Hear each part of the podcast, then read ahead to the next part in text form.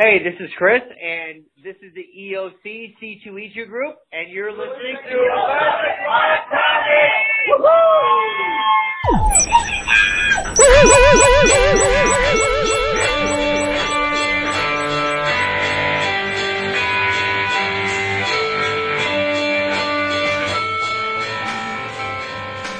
It sounded like you practiced that a little bit.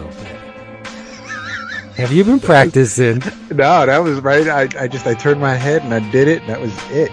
Wow. that was sharp. It felt good. Improvisational. There was a little little bit of a a different kind of sound to that woohoo.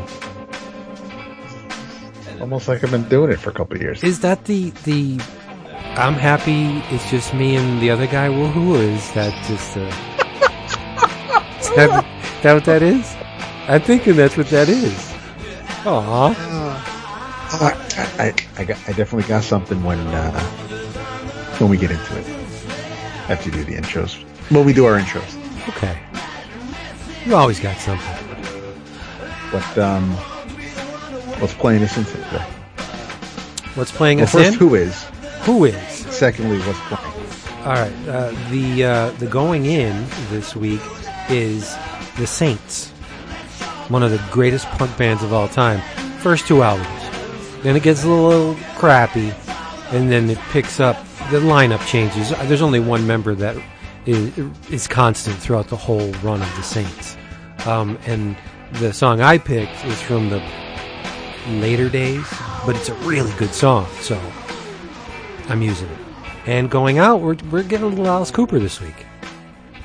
Ooh. Yeah, not well. Don't ooh because it's not it's not prime time Alice Cooper. It's it's incredibly drunk.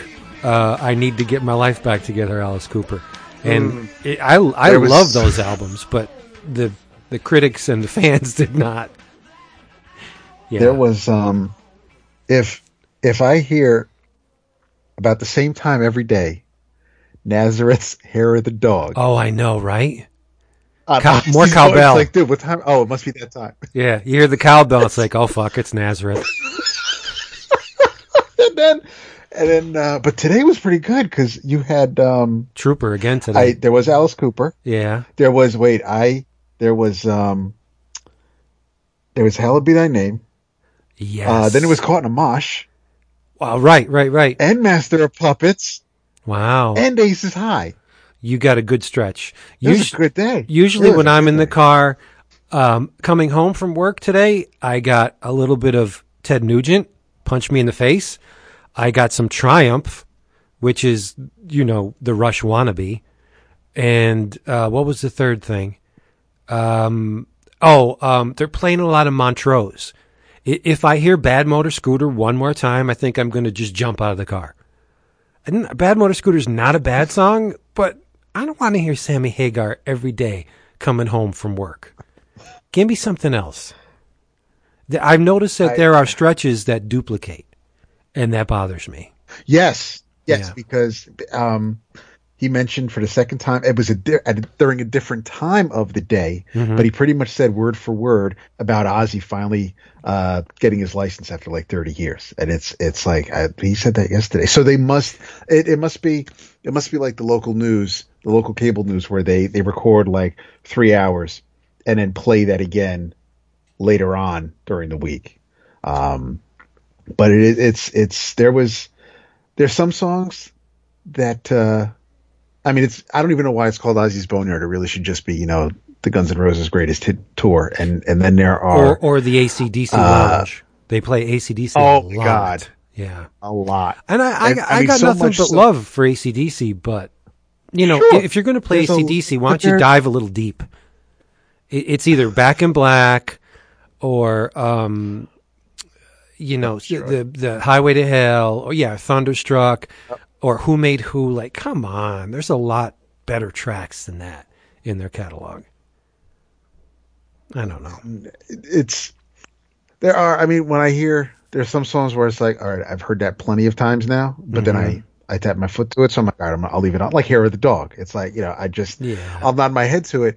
and then but then there are some dudes who they they constantly play where I'm like, all right, well now it's time to go hit real jazz or the Beatles yeah, channel or something. right. But isn't it funny though? You can never hear the Trooper enough. It's like Oh, I don't know. They should have the Trooper channel where it's just or or do they? You know what? Take that shit Lynyrd Skynyrd channel away and give us some Up the Irons, Iron Maiden, twenty four seven. I'd be okay Yes. with that. Who the hell wants totally a okay. Lynyrd Skynyrd channel? There's three toothless people in you know in, in Georgia that yeah give me some Skynyrd. Like, come on. I know I'm being, I, I'm I'm yes I'm I'm typecasting, but I cannot stand Lynyrd Skynyrd. I hate them with a passion. I don't. I. I. They. There are some. There. There are those. You know, a couple of tracks that that I. I don't dislike. That that I will. And and um, Renee like Sweet Home Alabama. Um, so when that's on, I, I usually have to let it play through. Renee but there, there are. Sweet Home Alabama. Yes. Why? Um, and she likes. She she likes. Um. That's their worst song.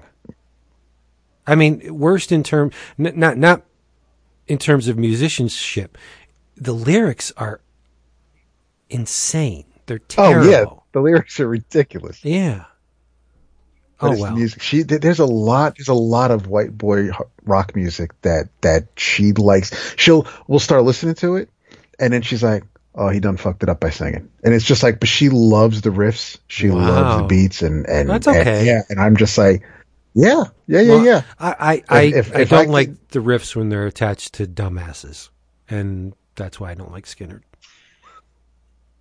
Racist, racist dumbasses, but whatever. Well, yeah, Yeah.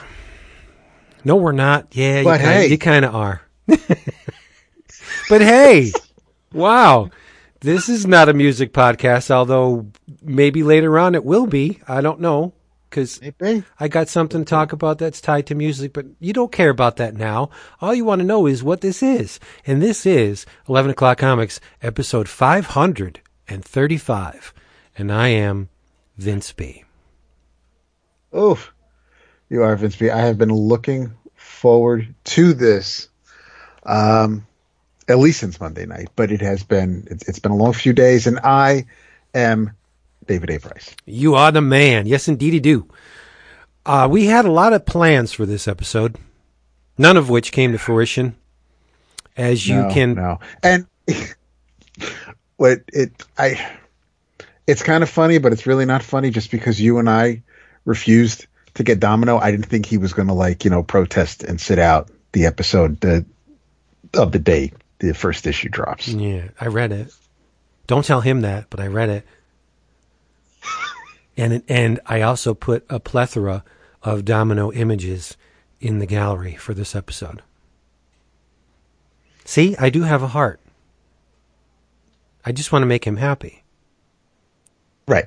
because a happy may- Jason. well, then maybe he'll may, may, maybe he'll show up then. May- may- Maybe you know. maybe we he will. We could try to coax him Right. into showing up if we if if we promise not to make fun of Domino. Number one.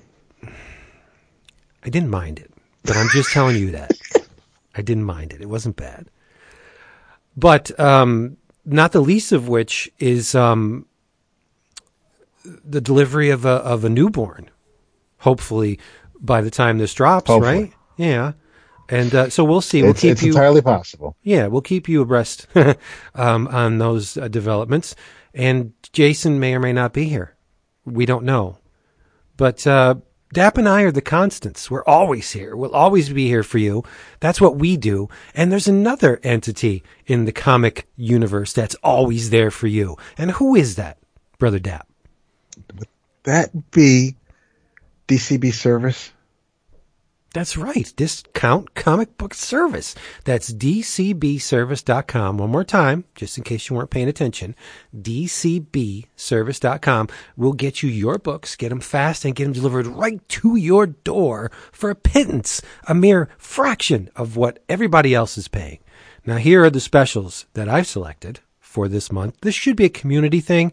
Um, feel free to send me something that that you think should be spotlighted because you know it's not Okay. it's why should I do it all right you have a voice too but anyway Here, here's the three that I pulled out of my hat uh, from Marvel. Yes, Marvel.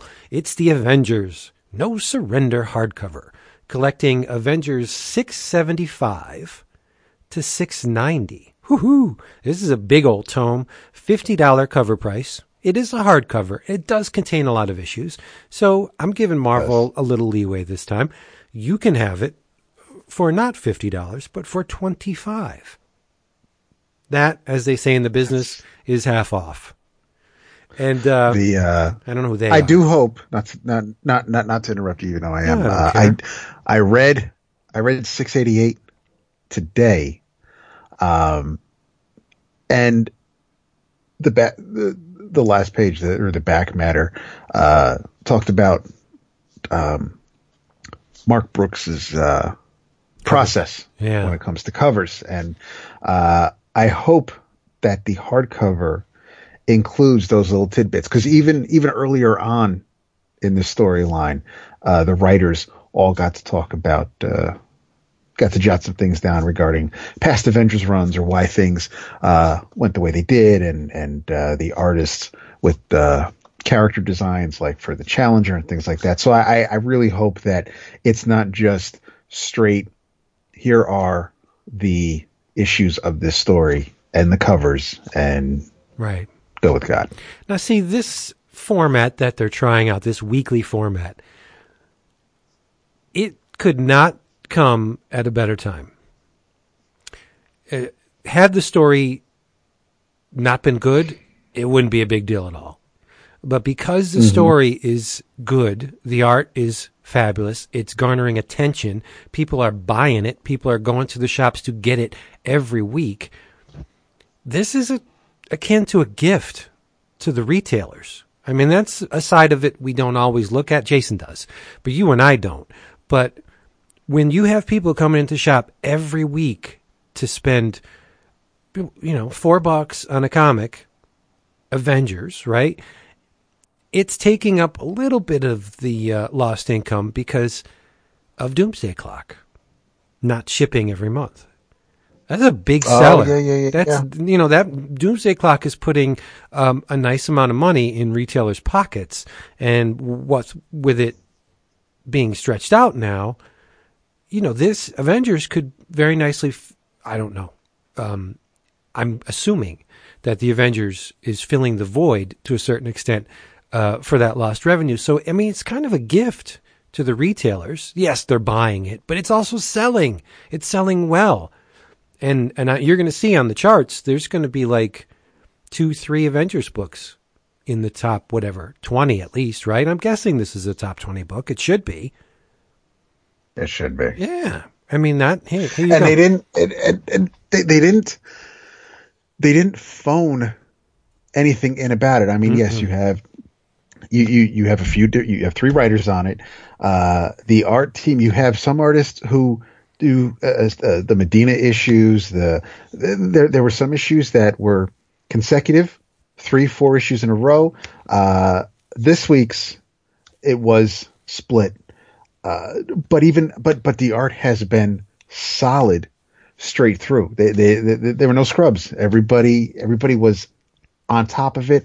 Yep. Um, nobody really did any. Uh, I have to double check. I, I don't want to. Don't quote me on this, but I'm pretty sure that even even if from one week to the next, if the artist wasn't the same, like nobody nobody had nobody was wearing shorts instead of pants. Nobody, you know, uh, and any any piece of technology didn't look different from one issue to the next, even though the artist was different. So uh, I, I I appreciate the um the, the oversight involved in in making this story.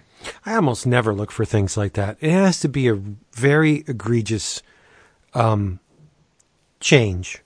Like if if say Mary Jane's wearing a polka dotted shirt at the end of one issue of Spider Man, and then the next one she's wearing a tank top. Like I'm gonna real I'm gonna pick up on that. But if it's a not so obvious change, I I, I usually don't pick up on it. You you do, I know you do, but that that kind of stuff I I I, I it just doesn't connect. I don't know why. No, that's because that's not the important stuff. Ah, don't say that. Because then you're No, belittling. no, no. it. I'm just saying that that's not what's. No, no. That that's not what. That's. It, it's not where your focus is. You're you're you're more involved. In, you're more invested in the story and and moving things along that way. And and and just because someone's wearing a collared shirt instead of a t-shirt, that's not whatever words that that are coming out of their head. Whatever whatever movement, whatever action is happening, whatever the the the threat is that everybody is trying to face. That's that's more Right. important than Right. than than a wardrobe malfunction. And and I, I get that. Right. And we're going to talk, um, speaking of Spider Man, we're going to talk a little Spider Man very soon. As in, Yes. right after this. So, um, talk about pulling me out of time. Woo. Uh, from Dark Horse, it's the Gantz Omnibus Trade Paperback Volume 1. Now, Dark Horse, if you've been, if you're a manga fan, you've been paying attention to what Dark Horse is doing, Dark Horse has published a ton of Gantz. So what they're doing now is, like many manga publishers, they're taking three previously published volumes and giving them to you for a reasonable price um, what were um, anywhere from ten ninety nine to twelve ninety nine individual volumes. Now you can get volumes one to three of Gantz.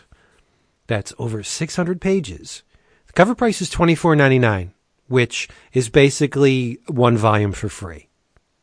That's not bad, but you can get this volume from dcbservice.com for $12.49. That's half price for 600 pages of gorgeous Hiroya Oku art. I mean, this guy's amazing. Um, I love him, and maybe you will too. So get this Gantz Omnibus Volume 1.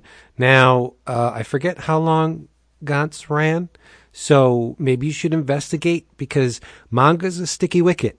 Um, yeah, you can get the first volume for 50% off, which contains volumes 1 to 3. But if the series is like One Piece and runs for 80 some volumes, you are going to invest a sizable amount of money in the story. So you got to love it. That's all I'm saying. And last, but um, last, it's the uh, IDW and Top Shelf release, The League of Extraordinary Gentlemen, The Tempest, number one, which is uh, purported to be uh, Moore and O'Neill's last comic book work. I, I don't know. I need, I need some investigation on this because it doesn't sound right. And if it does, if it is right, my heart is just broken. Either way, if I don't get any more Alan Moore comic work or Kevin O'Neill comic work, I, it, what do you do? I need counseling, right? You, do- you will need it. Yes. I don't believe. I still didn't read Jer- Jerusalem. I, I could probably read Jerusalem in the time that Alan Moore doesn't produce any more comic work because it's gigantic. But anyway, um, so it's a four ninety nine cover price. Can't say I blame them. Uh, and your price is two dollars and forty nine cents because you are extremely intelligent and go to Discount Comic Book Service, DCBService.com. You know you're not going to have to pay what the other guys are paying, and you're going to get it beautifully wrapped, a new shrink wrapped unit, unit that makes everything all nice and secure, um, and just ding dong. Here's my afternoon is made. DCBService.com. Go there. Do it. Do it. Listen to Dap. He knows what he's talking about. Sure, sure, sure. Uh, I want to know what you're talking about because I want to know what you're going to talk about as far as what you're drinking. Okay. Well, I can tell you definitively the the name that's on the glass from which I'm drinking this. I am drinking this wine out of the Renegade Winery beautiful um, wine glass that we got for sampling their wines. I love this glass. It's it's it has a um, a frosted skull made out of text. So you know the designer um, typography lover in me is like, woohoo, this is awesome. And it, it's it's not It's kitschy. nice. It's well done. Um, you do, Yes. you can't really tell that the skull is made out of type until you get a little bit in on it. Like from afar, it just looks like a a beautiful skull, but it's it's made out of type, and it's great. Uh, the wine in question, I don't know what it is. Uh, it's in a Crown Royal bottle, and it was given to me. Somebody, it's homemade wine. It's strong as AF. my my son yells at me every time I do that. Dad, it's not as AF. It's built in. It's AF. it's true. I know it's true, but I just like As- to piss. yeah, as as AF. Um, it's in a Crown Royal bottle, and it tastes like a Cabernet. It's very good. Okay. But as to the, the name and, and origin of this thing, I, I have no clue. I kind of like the mysteriousness of it. Where'd this come from? That's cool. Who brewed it? Did they wash their feet before they stepped on the grapes? I don't know. Was it even done in the traditional manner? I, I have no idea. But it's a it's a home brew, so chances are, yeah, it was. I don't know. It's just good. That's all I can say. It's good. Well, you know what? I think I I'm not going to say what I'm drinking yet because Don't tell me I was here. planning on drinking something else. Yeah. He is here. Oh boy. He is here. I was planning on drinking something else because I thought we were all going to be here. I decided not to since he was going to be late. Okay. But since he knew we read Domino, Did he he, he showed up early. Dude, I Oh. put it on the damn list, didn't I? I put it on Oh, you did. Ah, shit. Yeah, we both did. We both did. He saw it. So he's here now. Go ahead and get him. Okay. Who dis? You know who this is. You know. who it is. Nice. It's. uh, I'm glad to have you here Yeah, at at, uh, uh, Dap and I my show. Yeah. the tra- the, tra- the, uh, the traffic gods were very uh, very kind to me. They I was still I, I was day. in Brooklyn at it was seven fifteen. I was still in Brooklyn, and I managed to get home in the door by uh, nine twenty. Which, uh, for those of you that aren't in this area, that is a minor miracle. Basically, I, I hopped in an Uber as soon as my uh, partner was done his presentation. Didn't even wait to shake hands with anybody. Uh, got to the Port Authority with about two minutes to spare before the bus arrived. If I had missed that bus, it would have been another hour um, at that time of night. And then uh, and then there was no traffic uh, through the tunnel, so managed to get home pretty much in near perfect timing given the conditions. Sweet. Well, it is Domino Day. I, I've It heard. is Happy Domino Day. Yeah. oh my goodness. It's an event. It really is. Oh, it's so wonderful. Well, you were telling us um, some some beautiful bit of synchronicity. Yes, that the cosmic occurred. forces. I know you are a big believer in in symbology and Hell and yes. cosmic And uh, as I was saying, that sometimes you you you might have periods of your life where you, uh, the collective you, uh, doubt whether there's greater forces at play. Uh, and being an atheist, I often doubt that. But uh, days like today do renew my faith in some kind of grand cosmic synchronicity, as you put it, uh, because it is Domino Day, uh, affectionately known as um, as uh, April 11th, Wednesday, April 11th, the day when Domino Number One hit the hit the stands. And when I get home from an extra long day at work, hoping to get on the show nice and early, not miss too much, what is sitting there waiting for me in a fragile box, other than the much anticipated X Force number nine page, the Domino Splash, aka my Grail art piece that I acquired through the Comic Link auction nearly two months ago, waiting for me on my doorstep on Domino Day. Does it get any more karmic than that? Nope. It doesn't. No. And it's so freaking beautiful. It's sitting right next to me. I may I may sleep with it tonight. Hey. Wife, wife be damned, Well, I so don't think the page we- is that uh, nice, dude.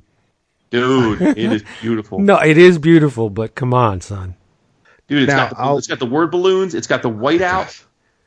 No, I'm, It's got corrected word balloons. It's Yep. it's a thing of beauty. Yeah, it's got Now- a paste, it's got a pasted. There's a there's a that what that's talking about is there is a um. So that, for those that don't know the page, most of the page is a splash of Domino on the left hand side beating up uh, a mutant villain named Thorn, uh, and she's standing over a beaten and busted Thorn. And then on the right hand side, in a, a vertical long panel, is a close up of Domino's face, and in one of the word balloons, she's saying, "How does destroying us help your cause? We're all supposed to be fighting on the same side." Dot dot dot. And so the word that word balloon is pasted on, but then the ed after, in supposed is a cut and paste word balloon on top of a word balloon. So I don't know what's under there. I'm not going to peel it back to find out. But Yeah. you usually see paste ups on top of paste ups when it comes to word balloons. Even the sound effect is, is pasted on. It's it's It, amazing. it is a, a beautiful page, but I was giving your wife a compliment, meaning that no matter how beautiful that page was, it paled in comparison to the grandeur of your wife. That's what I'm saying. now, Well, I, I do appreciate that, and it's nice of you to say. And I do very much love my wife and think she's sexy as can be. Uh, but Nina is Nina. I mean, Oh God, you got a Now- problem, now, dude. uh, he does. Now, now I will, I will forgive uh, this evening. I will forgive because this this page is in the room with you. If there is, if there is no wine, especially red wine, being drunk tonight Well, in that First of all, it's as we were just saying. I, I'm, I'm. This is going to be protected seventy ti two times over. It's still in the plastic um, container that uh, the Comic Link had had it in, and it's going to probably stay in there until I can get some surgical gloves on, and then move it into one of my Itoyas. Um, I'm, I'm, I was thinking when I won the auction that I would actually have this framed and matted and and put in my office. Um, so I could look at it every day. Um, but uh, I'm, I'm getting second thoughts about getting it framed because I, I know the framers take great pride in, in protecting these kinds of things, but you just never know. And uh, with, with the balloon, with the word balloons and all being pasted on, um, it's probably best not to be messed with in terms of taking it in and out of sleeves and stuff very often. So um, I think I'll probably just keep it in a portfolio uh, for now and just looking at, look at it. Uh, All right, uh, you, you have to promise me something. Sure. If you put it in a portfolio, Uh huh. you have to promise that that portfolio never oh leaves yeah, your house. no, no, no. Oh, for sure. I know you like to, to wiggle your No. dick in front of people with, with the OA, but you do not bring this to cons. You do not bring it to anybody's house. You leave it in your home. You know, I think what I'm going to do actually is uh, something you guys have always told me I should do. I'm going to scan this color. I'm going to do a full color scan, like you would do for when they collect art, art like um, the artist editions or whatever. Right. And then I'm just going to print out. I'm going to print out um, a full color scan of it on. Amazing. Um, there you go.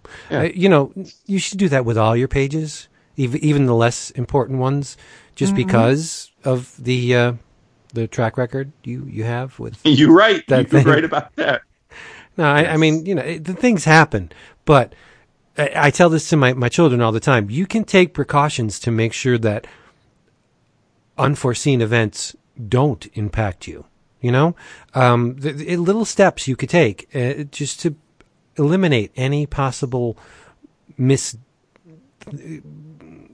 things going on. You know, just leave this at home, please. I will.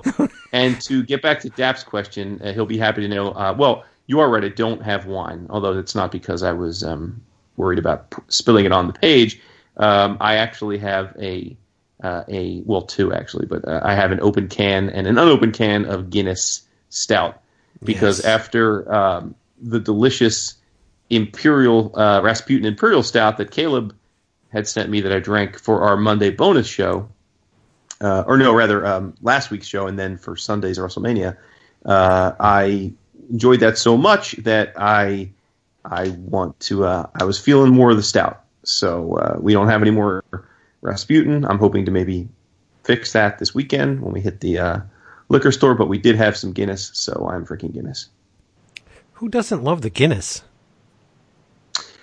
It, I agree, and Guinness is actually one of the less caloric of the beers. and and less Wow. fat too.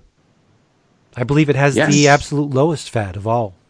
you guys have already done your intros and your woohoos and the drinking and all that. Oh, we sure have. Did not. Well, I didn't. I, I didn't. I Right, we started were- to talk about what I was going to drink, but then Oh, okay. um, because I had something set for this evening when we were all going to be here, Mhm. uh, but I decided against that since it wouldn't have. Um, it really wouldn't have had the impact.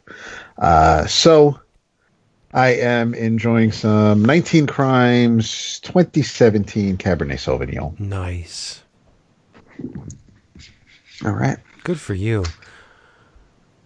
I have. Yeah, So. I I, just- I, he's here. Took a big chug of beer, dude. Relax. Yeah, this guy. Yeah, j- my, my My dude, dude. relax. Dude, relax. I see. I, I have taken the liberty of dumping many images from Domino Number One into the gallery accompanying this episode, and Basically made it so nobody has to buy it to read it. yeah, it oh, that's like. messed up. and Domino Starting already? is going to be the uh, featured image for this episode, Oh, just for you. really? Yeah.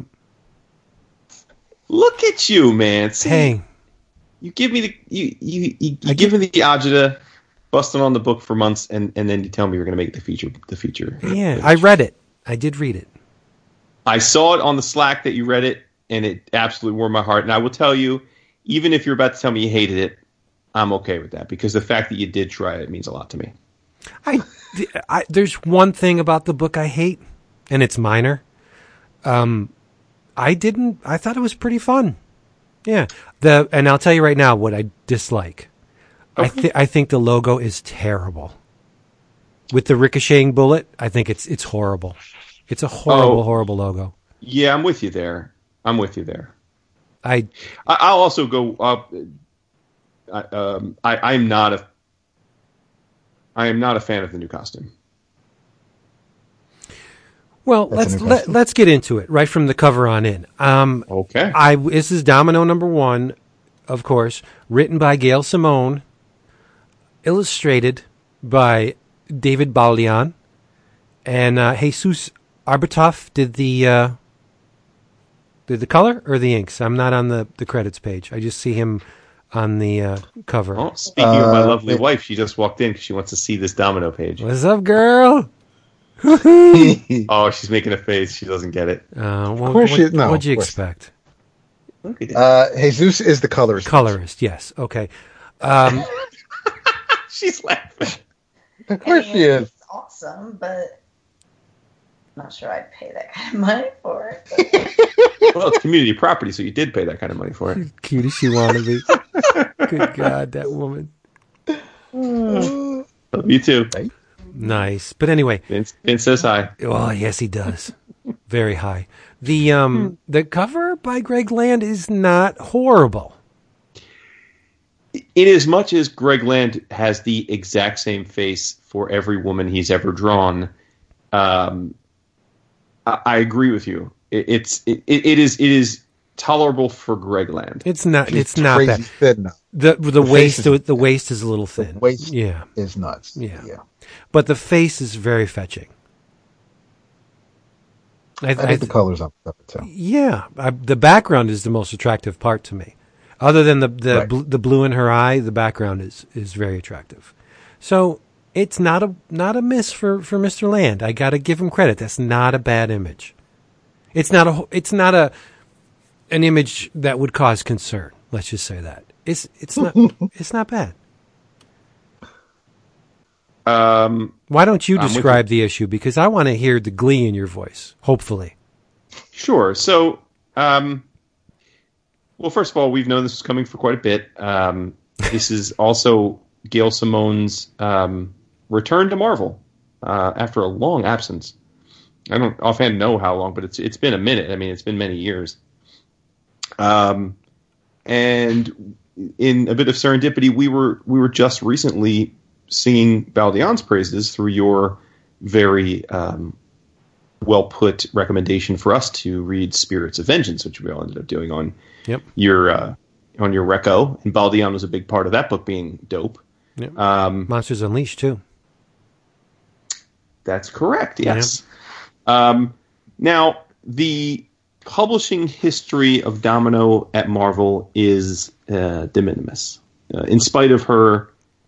In, in spite of uh, her being one of my favorites, um, she she is one of the many many uh, let's say tertiary or, or supporting characters in both the Marvel or DC universes that uh, that occasionally get their own run, but but uh, but it just never sticks. Um, uh, and, and you can count on one hand the number of Domino themed run uh, bo- Domino uh, solo books there have been, um, and I don't think I, I'd have to double check, but I don't think any of them lasted more than two arcs tops.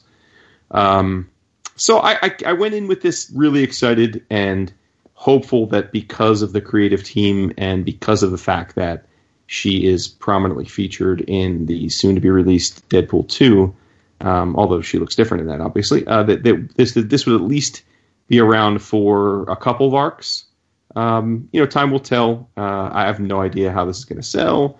Um, but I, you know, I've kind of come to terms with the fact that uh, if I end up getting three or four complete arcs out of this series, I'll, I'll be a happy man. Like that, that, that'll be that'll be just fine. Um, but in any event, uh, um, this is this is done in the same storytelling style that I think people who know Gail's work would have seen her do with Birds of Prey, um, which I think is a good thing uh, because I think Gail's two best books were Secret Six and Birds of Prey. I think she's very good with team team books. Um, I think she's very good with with women reacting to women, and so it's no surprise that uh, the setup for this one is that uh, uh, we find Domino. Um, well, the, the, book opens probably much to, uh, to, to, to David's pleasure um, with a puppy dog, a little puppy dog, um, and uh, his name is Pip, and he's got uh, he's got a, a, a black circle on his eye, just like Domino. And for those that don't know, Pip is the name of those little black dots inside of a domino, or white dots, depending on what color the domino is, but it's the name of those dots inside of a domino. Um, and Pip was a birthday present. Um, it's Domino's birthday at the beginning of the issue. Uh, and then we do the the obligatory. Um, this is the end of the day. She's kind of just chilling. We do the obligatory uh, flashback to 15 hours before, and Domino is um, a, true to form. She, she's really she, she's she basically has played two roles in the Marvel universe historically. She has been uh, a member of various and sundry X teams ranging from uh, the Wild Pack to Weapon X to uh, the X Men proper, uh, although never officially an X Men, but she's she's around them a lot. Um, uh, so as a supporting character in those kinds of things, and then uh, and then most of the other time she is a straight up mercenary. She's uh, she's you know for hire, much like like Deadpool or something. Um, and in this, it's no different. She and two partners are hired to go on a mission. Um, to uh, to handle some business, and we are introduced to her first partner right away, who is uh, who is uh, Crazy Inez. Um, I think uh, wonderfully drawn by Baldeón with her requisite cowboy hat, um, and then a, a, mystery third partner who we find out uh, about halfway through the issue is uh, is Diamondback. So let's let's take a moment, okay? Let's take a step back so we, have got we've got a book with my girl in it as a feature character. Okay, that that's a major win. Then you're going to tell me that she's going to be partnered up with a supporting character from one of my favorite runs of all time in in Crazy Inez and from Deadpool.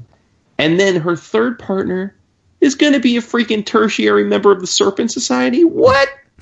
Pretty much my perfect book. Um, and listen, and they, you know, they, they're they're uh, in this book. Diamondback's kind of the uh, aloof, rich girl, um, the hard ass a bit, um, and they, they they handle their business uh, during during the infiltration, um, where they're taking on a bunch of uh, of ne'er do well speaking Russian. Uh, it turns out one of the guys is meta. It was a bit of a trap. Uh, the meta is actually a a D list character named Grey Wing. Essentially, a, it's like a, a werebat, basically um, a mutant werebat. Um, but Greywing doesn't actually attack them. He's basically just he's there because he can't get work because he's a a, a disgusting looking mutant, and so it, pretty much he t- he takes whatever jobs he can get, and so um, they actually end up bringing him back with them from the mission um, and and give him a job. Um, and and in his human form, he's like a frumpy, you know, out of shape dude. Um, so the, it's basically a four person team at this point, and it it's it turns out that um, there's someone named Topaz that was uh, that was involved in in these shenanigans.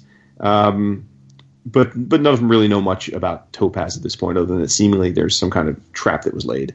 Um, and when they get back to their crib, Domino uh, opens up the elevator to their loft, and it's a surprise party. Diamondback uh, and Inez had arranged for a surprise birthday party for Dom, and uh, we are greeted with uh, all measure of uh, of Easter egg characters. Um, probably the best, my favorite moment of that was uh, them making fun of. Uh, there's a couple characters standing in the corner of the party, and they're like, "Oh, it's the it's it's you know it's Domino's ex boyfriend crew, and it's uh it's uh, Colossus, um, Warpath, and who am I forgetting? Uh, There's a Cable? third. Oh, was it Cable? Yeah. Yeah, Yeah. yeah. it was How How Cable. could you And, forget uh, Cable? I'm sorry, I'm sorry. And they're making a joke about her being a size queen because they're all, oh, you know, oversized guys. And she's like, "Hey, I've got a type." Um, it's funny though too because they don't show Wolverine, who obviously she had a, a thing with as well, and he's Well, he's it throws throws off the average. yeah, exactly. Uh, he would bring it down to normal, to, to just typical average size. Um, you know, so whatever they have, they have the party, things are going well. Um, Dom goes into her bedroom because Diamondback wants to show off the dog, and uh, she's chilling in a room, and all of a sudden she's not alone. There's an old busted dude and his nurse, and the dude's kind of you know doing the villainous, uh, the villainous, uh, you know, uh, monologuing. Um, and it turns out that the nurse is the aforementioned Topaz, um, who clearly is a total badass. And uh, something happens. We're not sure what. We're not sure if it's uh, random or something that the, uh, the villains have done or some kind of power dampener. But it appears as though Domino has lost her luck power. She can feel it leaving her body. And uh, as she's coming to that realization, Topaz picks her up, presses her over her head, and throws her out of the skyscraper window, seemingly setting Domino up to fall to her death in her bra and panties, which is a nice touch by Baldeon. And um, and and that's how the issue ends. So um, the book was, I think, very traditional for Simone book in that it mixes the action with the funny. Um, I thought, at least personally, it struck a good balance. I don't think it got too too into the humor, um, although it was a, a light-hearted book relative to the to the uh, to the to the death or the threatening circumstances they found themselves in for much of the book. Um, love Baldeon's art, uh, very very uh, cartoony, um, but you, you know, first let me say before you guys talk about what you thought of the art. Um, one one reality of, of, of Domino's existence um, is that she has unfortunately gotten the short end of the stick artistically for much of her existence. Uh, in fact, even most recently in Weapon X, which she's in. Um, um, like like this week, I also read the uh, Weapon X number fifteen, um, which she is a character in, and that's drawn by Roland Boschi, and it's an absolute abomination. Um, and as an art collector, I have often um, looked to buy pages of, of books that she's in, and frankly, it's it's often hard to find them because, or it's not hard to find them, but it's hard to want to buy them because they're they're, not they're not that hot, they're not done that well. So for me, this this was great. Um, I, I thought I thought Baldeon can can draw beautiful women clearly, um, but he's great at the facial expressions, the over exaggeration that you can do in comics to express uh, emotion, and um, I thought it was uh, it was well paced.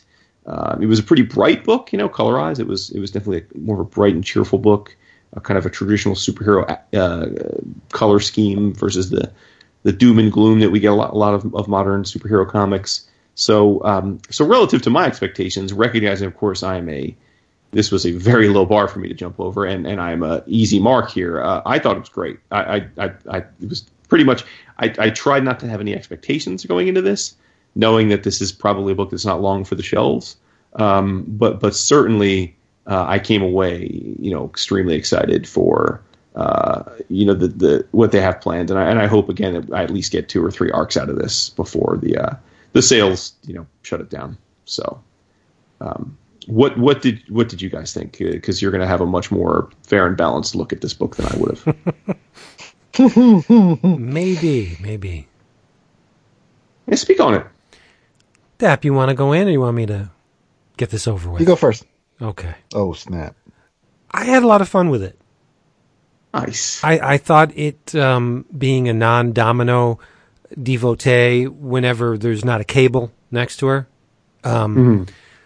I thought it did exactly what it should have done. It it gave you the Domino backstory without being too, oh, here's where I came from. Let's just get this out of the way. I mean, the, the flashback sequence with with her as a child getting the tattoo and the like. I thought that was well done. Mhm. I think the interaction with uh, Inez and uh, Diamondback is great. Um, and she's a mercenary, but she's not. Um, she's human. Uh, she, how many times in this issue did she tell her friends that she loves them?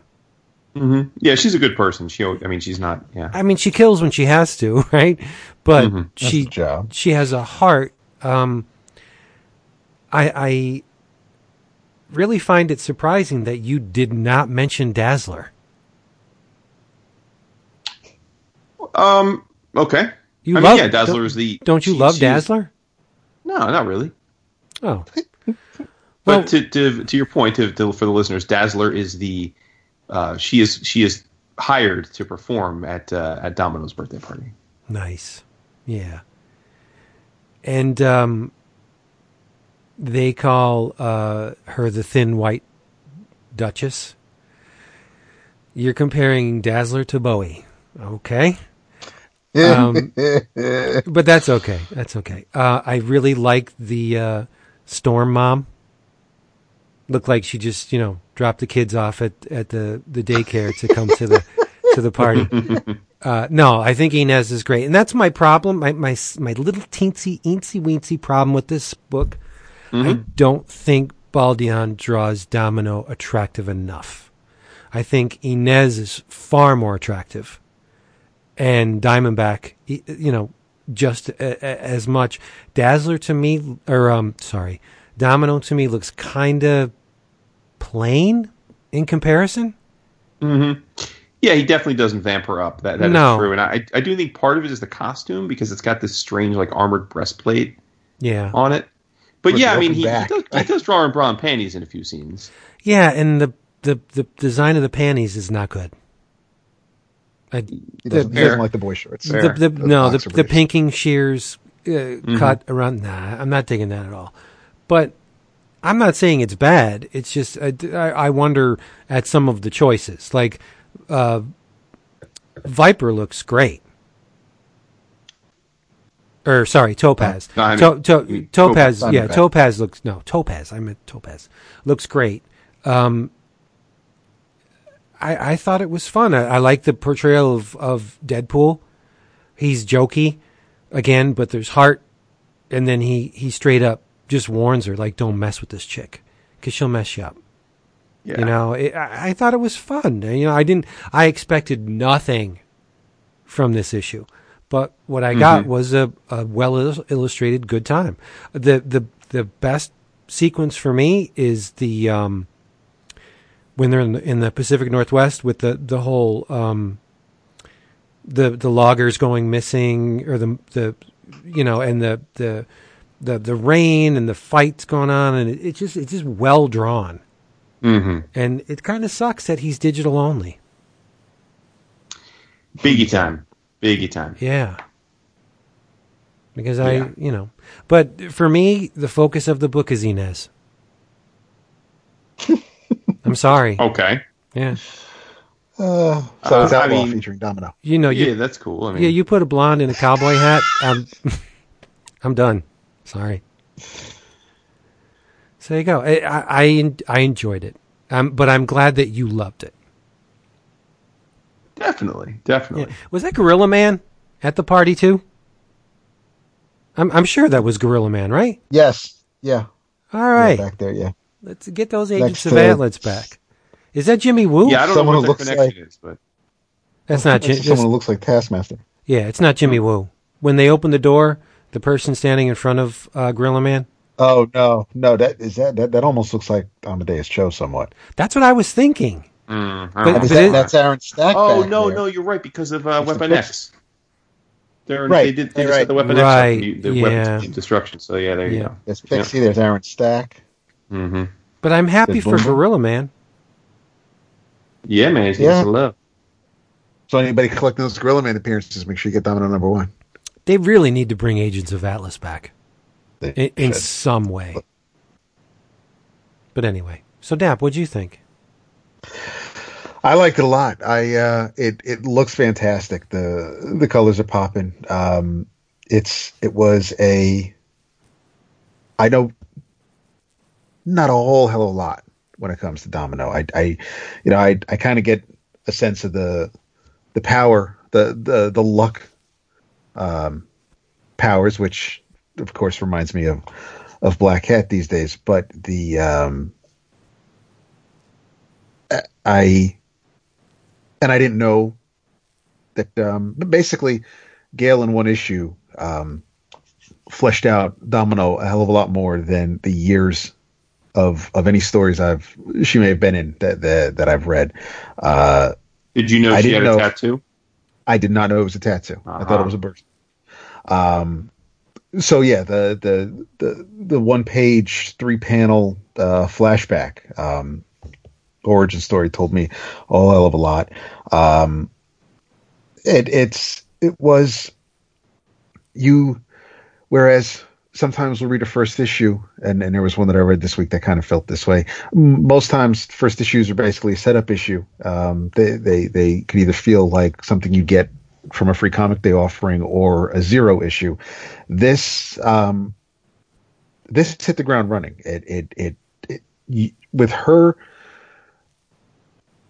with her telling the story, with her narrating it, uh, it it basically lets you know the type of person she is, what her personality is like, um, who her friends are. I think making it her birthday and, and having all these other characters part of it uh, was a bang up job. That that that was fantastic. It was a great touch, um, and it gave Baldeon the opportunity to flex and, and draw a bunch of different characters instead of just one or two characters throughout a whole book um, or issue rather.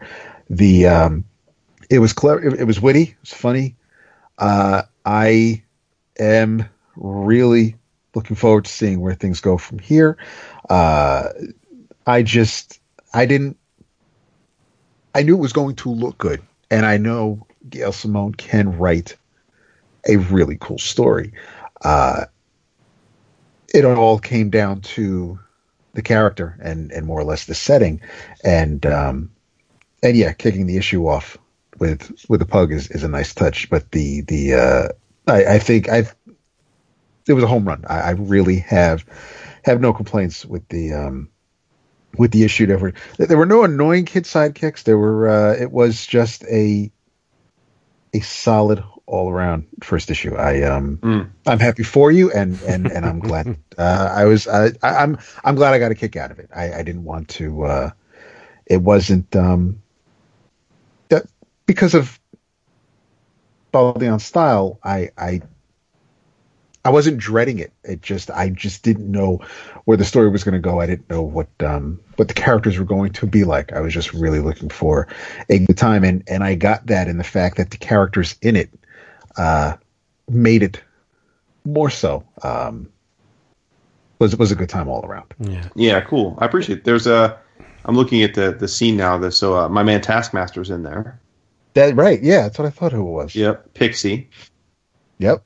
Uh, Aaron Stack. Yep. Aaron Stack. Colossus. Boom Cable. Warpath. What? Was that is that Boom Boom over Ororo's shoulder? I don't know. Could be.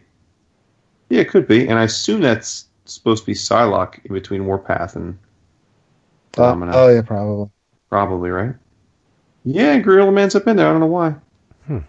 And Inez is, is looking hot, hot as AF in that. Yep. in that Yeah, scene. amazing. One thing I forgot to mention the storytelling style feels very Harley Quinn to me. But that that's a compliment. Yeah. Yeah, no, no. That that's the thing. I mean, I, I think this is very. I don't know. I forget. I forget if if, if you're a regular reader of uh, S- Secret Six or Birds of Prey. Oh yeah, yeah, yeah. Yeah, but this is this is I think vintage Gail in that Sure. regard. Yeah. Um, I think it's funny that uh, that, that uh, Deadpool is uh, in his full costume along with a white bow tie, whereas uh, everybody else is just in their plain clothes. That's funny. It is Deadpool. Yeah, Yep. but And, and I uh, bet you it's a clip on. And who is uh who who is this um this this other dude, the uh, what was his name? Alex. What is um? Yeah, Alex. The um, who is he? The guy who's So- talking, who, who's with Deadpool when yeah, when so I, I thought when she called him Alex that it was Havoc, like with the, like, but I don't. But but Havoc is not. Havoc is an X Men Blue right now as a villain, and he's his normal looking self. So I don't. So I don't know. and and the, the the slightly gray discolored word balloon. So I mean, he obviously has some some of um, inflection when he speaks. Um, but yeah, we really don't get a super great close up of his face. And apparently, he used to be. What was Guido's name? Guido's name isn't Alex. So he, apparently, he's he's a lot smaller than he used to be And but because she says, "Where'd the rest of you go?" hmm. It's not Yeah. Bob. I don't. I, yeah, it, I'm a little. I'm a little confused. Yeah. I don't know. But the the word Probably balloons, should know, but I don't know. His word balloons have a fountain fill, and it's a it's a circular fill with with the lighter in the center. That makes In the me center, think. yeah. That makes me think Havoc.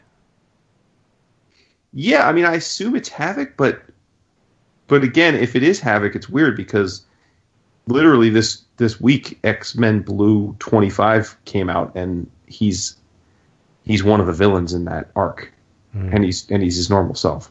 Well, maybe this takes place in a different part of continuity. I don't know. For sure. Yeah, Yeah. I don't know. It doesn't really matter, right? No.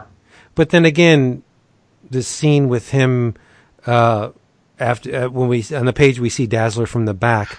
Oh wait, wait. It does look like Strong Guy. Right, it does. But but when um, but he and like, he's with Deadpool when he wants to tell Diamondback that they've heard some distressing news. So Deadpool isn't exactly a good guy. So if Havoc is currently a villain, maybe they both got the news that there's a hit out for. Mm, but You know. Deadpool's a good guy these days. Is he? He's not. He's, is he still? Um, he's not still found um, the money behind financing the Avengers. Is he? Is that that's over with? Yeah, yeah, And if Well, it was I don't- Strong I don't know Guy, they would have called no, I him don't know yeah. I don't know if he's. Th- fine. Right. That's what I thought. Yeah. I don't know. I don't know. Well, it doesn't We really ask, matter. we should ask David Baldeon. We We'll ask should. him on, on the Twitter. It's like, what up, dude? What's up, Holmes? Clear something up. Yeah, homie. All right, there you go. Domino number one. Jason is happy. Nice. Man, and what, man, I knew, I knew, I knew it was going to be a good day because I was going to get to talk about this, but I didn't expect you all to read it and then actually have nice things to say about it. So I mean, come it's on. pretty much perfect day. How could we not read it? You you were I stoked. mean,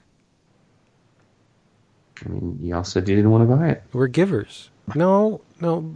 Well, that not buying it doesn't mean we weren't going to read it. I mean, we did buy it in some form, but I didn't buy the physical. I don't. I didn't think I needed the physical copy of this issue. Having seen it, maybe I do. Maybe I'll just maybe I just pick up the first trade. Oh, respect. Who's to Talking my say? lingua. Just Talking my lingua. well, I I I know I've been I I have been messing with them, but no, it is it it, it is on my order. It it is coming at the end of the month. Uh, and all I have every version of the book coming, save for the J. Scott Campbell cover. You And he- bought he you bought the was- variants? I did. Of course, it did. He's got to make sure at least it gets to six issues. This first arc has to finish. Seriously, Jason just pushed it over the red line. Listen, I mean that's the thing. I mean, realistically, do you think you think? I mean, I, I, here's the thing. I mean, books like Squirrel Girl got like four arcs.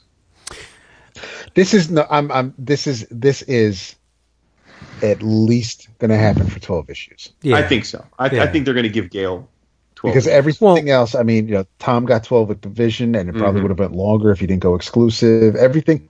Everything gets twelve issues. But no, I think So, you're all forgetting unless the, the reason behind this series in the first place. the movie. The movie. Once the movie comes out and it and it hits, people are going to want uh, the, the Or people. they will because they're going to be like, this isn't the Domino. this is Domino. movie. This No. isn't who.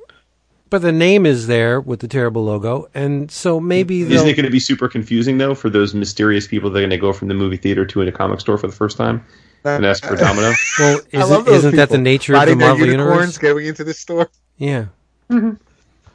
Just like just like all those Well, John look, Stewart I, fans I- wanting. I think you have to give me credit. I. I have the right mindset here. If, if I get if I get two arcs, I'm happy. If I get anything more, I'm, I'm it's found money. It's right. Dap, what did you say? Um, we, we couldn't really hear you. I thought you said something about Ryan Reynolds. No, no, no. It's okay because it's it's it, all those people looking for you know for John Stewart, and and uh, even though he wasn't in um, Oh, that movie they were talking about making for Green Lantern, but the um, which stars Ryan Reynolds, which who of course is the star of Deadpool. But I love how our boy was multitasking because he was able to let the group know what arrived today while we've been recording. Yep. Which was which you mean he was opening it while we were recording. No, no, I opened it before No. we recorded. No, he opened it. Yeah. Yeah, I posted the picture from my kitchen counter on Slack as I was walking up to uh, to turn Yeah. on Skype. Well, well, when I say we, I meant Dap and myself. Mm. Yeah, that's all. All right, beautiful day. Let's make a little segue to another Marvel book. I hope Oh, Jason has read this as well. yeah. No, Oh boy, we read his girl. He won't read our boy. that's okay. This Who dis? Who dis?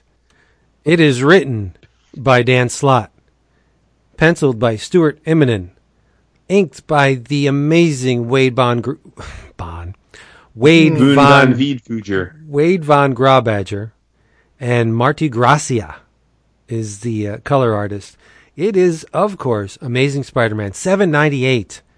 Go Down Swinging Part 2. I just want to know where the hell Slott has been hiding this Mm. for the for the past what year? He's been He's right, and it's one of those things where it's just like, all right, they want to they, they, they want to diss me, they want to mock me, they want to talk about you know what I what I'm phoning in. I'm saving it all for the end game. I'm going down swinging. I'm going to. You're all going to wish I was still on the book when I'm done. Maybe so. and, May- and yeah. that's that that's how it's feeling. So it's like, listen, it's like I'm. I'd rather him go out on. A, we we've been we said this, we said this when Amazing wrapped up. We said this at the end of Superior. We said this before Secret Wars. Slott's on a high note. This is when he should walk away because I'd rather want more than see it fail and be like, my man should have bounced a while ago and I ain't feeling this. And and so if he goes out, if, if if he's done with this book and it is on par with some of the greatest Spider-Man stories, I ain't gonna be mad. No. And just for the record, Slott's on the book up until 801. He's not leaving at 800. He's doing part of 801. Yeah. Um, but I think this is one of the finest scripted issues Slott has ever done. It begins with Wow. Pete. No, it begins with Peter Parker and it ends with Peter Parker. There, there's Peter Parker in his civilian big brain guy guys. He's in the bugle office and he's taking existing technology and bending it to his whims. They're they're they're cobbling together something to track the tritium that Phil Urich stole. Um, and they're using the bugles Doppler radar to find it. And he ra- he rallies the science team, and um, it's it's Peter in the scientist mode, right? Uh, he rallies the, sci- the the team to to make this technology work for them. It works, but they find out that the the tritium is heading towards them, and they're like, "What?" And what do you know? Norman Osborn busts into the bugle offices in the glider, full goblin regalia, and he's throwing civilian names around like candy, like like Shriners at a parade. He he he's calling, um, you know, Joe and Betty and Parker. Like he's calling these people by their names, like he knows them.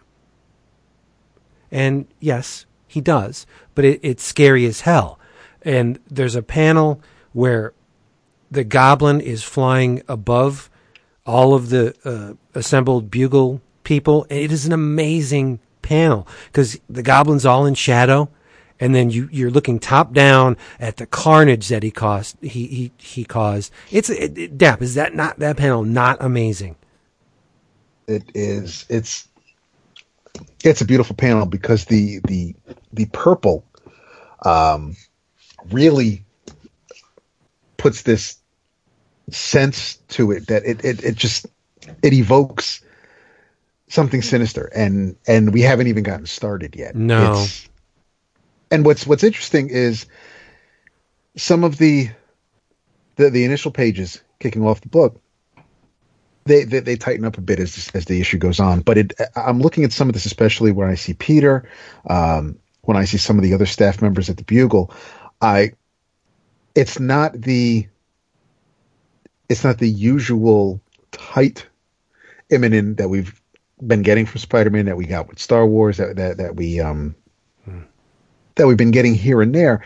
Um and I'm I it just made me wonder if since 800 is such a massive issue and and and like you said it's it's one story without all the filler um if if Stuart is just making sure everything that um, everything will be tight and right for the uh, for the finale. But I mean, that's not that, that that's the art is not um, inadequate in any way, shape, or form. It's just it's I, I, I see some things here and there, and it th- there are it's a little bit.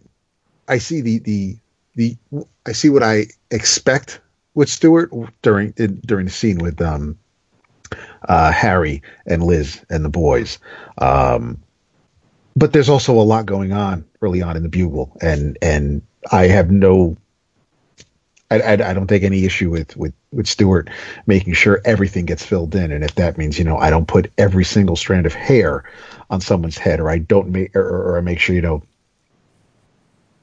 Peter's frown lines aren't visible. I, I'm, I'm I'm absolutely cool with it. It still moves the story along. There were just some things that um, I hate to call them shortcuts, but it definitely it some of the some of the images give me that sense. But still, you can still tell it's Immonen and Von Grawbadger. The, the the panel, like you said, with with Goblin is fantastic. Um, and he is. There are Just for the record, before you move on, I Uh-huh. I, I, I can't co-sign that. I can't. that's fine. But that, that's you know, cool. we'll move. on. I don't see it. I mean, you look, you, you, you, I mean, you look at, at Jonah and, and that's, and, and his, and, and his loved ones, and that's phenomenal. But then I, like I said, I, the, the first couple pages, I'm, I'm looking at Peter and I'm like, it's not, I, maybe it's too much hair. I don't know. There's just something there that, that my eye is missing. Um, but then I look at Goblin and all the scales and everything, and I'm like, well, this is, this is where he spent all his time. So that, that's fine. Uh, but aside from looking crazy and menacing and frightening, like you were leading towards, uh, the words coming out of Norman's mouth are are haunting, and Mhm. uh, he he tells Betty, you know, it, it, you I- I've got a bridge in Brooklyn. I'd like to sell you. No, no, seriously, a bridge. Do you want to see it? And I'm like, yeah. you are a. That's that's just so wrong yeah, he's a prick. so many levels. he's and, a prick. and he and, and he even fucks with he, he he messes with Phil and says, "I found your boy," and and um, he's still going bad, you know, rotten actually. But um, maybe you can change his mind if it, it's it, and it's it was a tease, but it's still he did. He, I want to say he basically confessed or admitted to it. We find out later on what actually happens, and, and well, Flash does, but um, it's no. Norman is just in. He he is at the height of his goblinness here. Yeah, but Norman has always had a god complex, Yes. um, and we saw that in the days after Civil War. I mean, you know, you put him in in a position of power, and he's going to abuse it because he thinks he knows all the answers. He knows what's better for you more than you know what's what's good for you, and um, he's he's just uh, a megalomaniac. He just wants to control. But the thing is, here it, when he's in the bugle offices, he's threatening, but he's doing it in a buddy buddy conversational way. Like he's not coming out and saying, "Hey Betty, I snapped Gwen Stacy's ne- or well, I, I threw Gwen, Gwen Stacy off the bridge. I could do the same damn thing to you. Your your life is in my hands right now." But he, he doesn't come out and say it. And and Phil or or Ben knows. He he's like unlike the the goblin, we're not one to rest on our laurels. He gets what what the goblin is saying. I don't think Betty got it. No. If she did, it wasn't it wasn't very apparent. But the the thing that Norman wants, he wants Spider Man, and he tells Peter, you know, I, I know you have a, a relationship with the bug. Why don't you Uh-huh. go? Why don't you go fetch him? And Norman knows full well that they are one and the same. He knows that Peter Parker is Spider Man, but he's playing the game just so he can bring him down. And he's and that's the gist of the issue. They they they fight, and um, oh, this full page battle between the Goblin and Spider Man. It's just awesome. gorgeous. It is awesome, amazing. I'm so glad. I'm so glad the Spidey costume is back. Yeah, without that floating thing. Ugh. Um, but the gist of the issue is that Norman wants Peter to abandon Spider Man forever. You've been a thorn in my side forever. Here's the deal you don't become Spider Man forever. I'm talking no swinging, no wall crawling, nothing. You can't even stop a mugger. No more Spider Man. Or I'm going to hunt down and kill everyone you love and uh, they fight, um, and Norman is impaled. Uh, the the tritium goes off, bada boom, blows off the the whole top level of the Daily Bugle building. Everything is chaos. Um, luck- luckily, the the uh, the members of the Bugle, the, the employees, are used to this kind of stuff, so they all evacuated. Uh, no one supposedly was killed, but the Goblin is impaled on what looks to be an I beam, and it's right through his chest. And Peter's like, "Oh man, you know, uh, I'm sorry. I, I wish I could have saved you." And the Goblin just laughs at him. He's like, "You dumb." But dumb." it's also at this point where where he says, yeah, he he he he calls Peter by his name, and that's when Spider-Man realizes that, that Right. Norman knows. but but um, Norman gives him a backhanded compliment. Yeah, He, he's like uh, a villain's only as good as his, his enemies, and you were the best, man. You pushed me into places that I, you know, I didn't think or didn't realize I needed to go, and so props to you. But and then that's when Peter says, "I'm sorry. I wish I could have saved you." And the Goblin laughs at him. He's like, "You dumb fuck." and he turns into the Red Goblin. He's got the Carnage symbiote, and Peter's like, "Oh shit!" He actually says, "Fuck me," but they, uh, it's expletive me, and um, Yep. and the the Red Goblin puts him through his paces. Like he just destroys Peter. He he uh, unleashes a barrage of pumpkin bombs, but they're they're symbiote pumpkin bombs. They're sentient. They laugh when he throws them. They giggle. That's and they, crazy. No, really, and they bite Peter's leg. So they they they latch on, and he couldn't shake it off, and it blows up, and his leg is is effed up, and that's when he delivers the the ultimatum: you stop being Spider Man, and I'll let everybody you love live. And this is the bookend that I said it begins and ends with Peter Parker. Uh, it's a, it's just like a masterful stroke uh, on Dan Slott's part. In the end, Peter said, "All right, okay, you you, you burned me, you beat me, you you blew my leg to kablooey. I'm I'm I'm not Spider Man. You don't want Spider Man. I won't give you Spider Man, but I'm gonna beat you as Peter Parker. That's amazing. yeah, he's got that look of determination. Yep. This was just a phenomenal, fantabulous issue. I there is not one thing about this I would ever tweak, even slightly. I just thought it was gold. Every page was gold. The um, the look of, of pain and desperation on, on Jonah's face when he's in the chair and he's like, "Oh, I can't let this happen to Peter. All my my loved ones, uh, I've I've lost so much. I can't let the boy feel like this." It's like this is a likable Jonah. What the hell's going on? He's wincing in desperation. It's just a great panel, and he's like, "I I gotta get out of this. I gotta do this for for Peter." It's like Jonah is doing something for someone other than himself, unheard of right? Because Jonah has a little bit And of what Norman has too. Jonah has that holier than thou. Oh yeah, yeah. His shit don't stink, and thinks Right. he's he has to win the argument. Uh, but even though it's a issue of a battle between Green Goblin and Spider Man, Slott's got to throw in a little bit of a slub, a slub, a subplot A slot plot. involving a slot plot uh, involving Chester Norman. Slugglepot. uh, Harry and Liz and the kids and uh, and Emma. So um, yeah, yeah. Emma hightails it out of there with uh, with the boys and um, Apparently, I guess we're led to believe that the Goblin Norman planted a mole in the the Osborn family in the the form of their care, their kid's caretaker.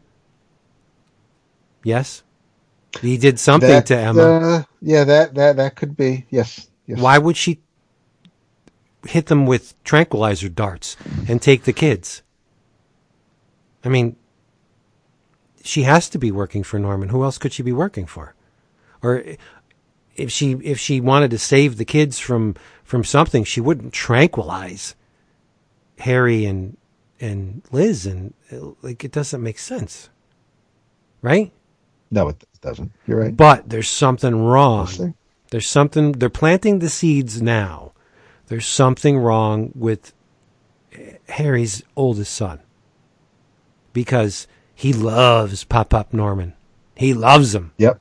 There's so I mean when when all this goes down and maybe Norman dies and and Harry goes crazy, the son is going to be the next goblin. I mean I'm guessing, but why would Slott go through all the trouble to to plant this what I think is a seed in this kid? I mean, he could have done nothing.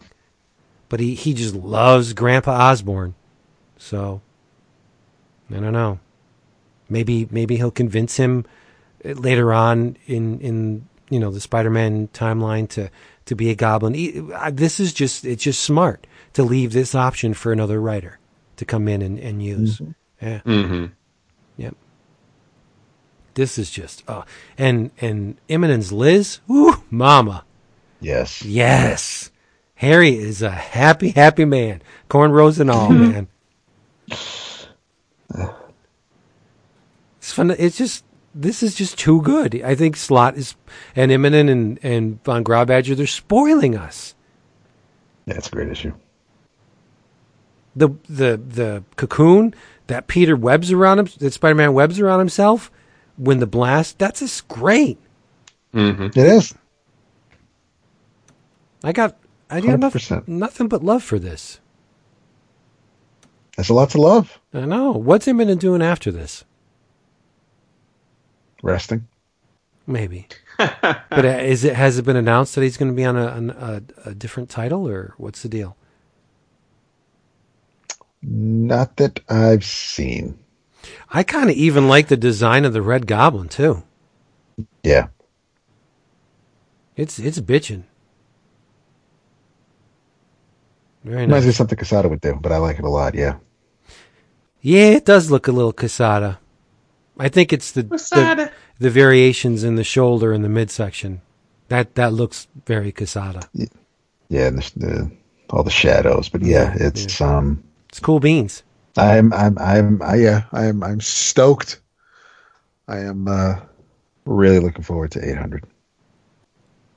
It's it's one of those things like it's. I don't. I've read other milestone Spider-Man issues. Um, part of me is like, it, it's kind of like what I was talking about with Mage last last time, where you know, you wanted you you you keep hounding the dude to finish the story that he started, and and now you're finally getting it, and then it's like, well, now that that it that it's over, so so we want, you know, yes, we, we've been looking forward to someone else, uh, Spidey getting a breath of fresh air, um, and and now Slott's going out with a bang and and balls to the wall, but it it so on on one hand, it's like I'm going to read what looks like it's going to be a phenomenal, kick-ass, amazing Spider-Man story with who rightfully should be his um, supreme enemy, no matter what Otto did. Uh, but then, you know, then that's that's it. Once Dan Slott is done with the book, it's like, okay, so I, I kind of got what I wanted, and it was a great story, but but you know now what? So it's I I'm kind of torn. It's like, yeah, I want to read where this is going. This is awesome. But at the same time, I'm like, uh, you know, that, but, but that's what I was saying, where you know you want to kind of go out on a high note, where it's like, no, Shane, come back. So No, this is We'll this is atonement for the the uh, I think- the last year. I I I don't Mhm. disagree with you. I really don't. Yeah. I'm I'm absolutely fine with that. I'm buying Ama- Amazing Spider-Man again in physical issues. Like Yes. I, I haven't done that since the the whole uh, Parker Industries. Didn't. Yeah. and yeah, and, and I, you know, I as soon as I, I got um, seven ninety seven in in the DCBS box this week, Me too. and I flipped through it, and then I I, I ran and um, entered in the digital code, so I can then go and read it whenever I want to from uh, from Comixology. I, I, mean, I do the same thing with with the Black Panther issues, and now that um, they they, they started this six months or so uh, ago, but um, since Deathstroke is three ninety nine, DC has their uh, digital codes as well. So um, then I get to read them after I give the issues away. If I, well, I won't be giving Amazing away, but yeah, you know. So it's no, it's it's um like yeah, like, like you, I am. I I have an actual Amazing Spider-Man issue, which I haven't had in a really long time.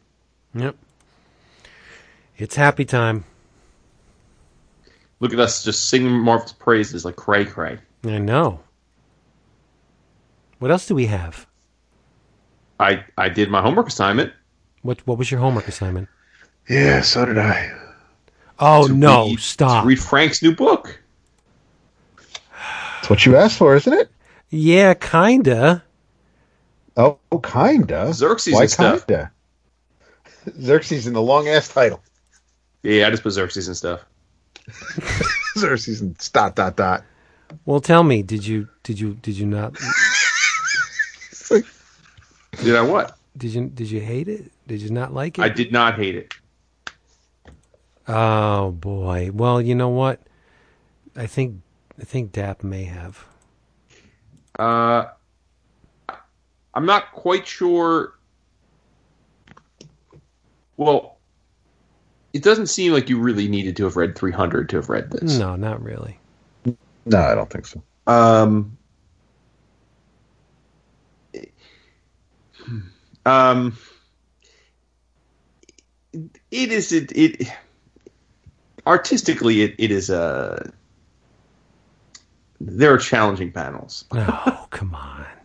but but in the grand scheme of things, even though I think if I were to isolate many of the panels individually, they would be prey to a lot of artistic criticism. I think for for what Frank was going for, I was entertained by the issue.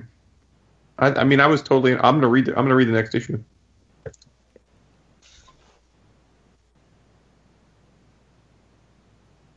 Dap. Oh,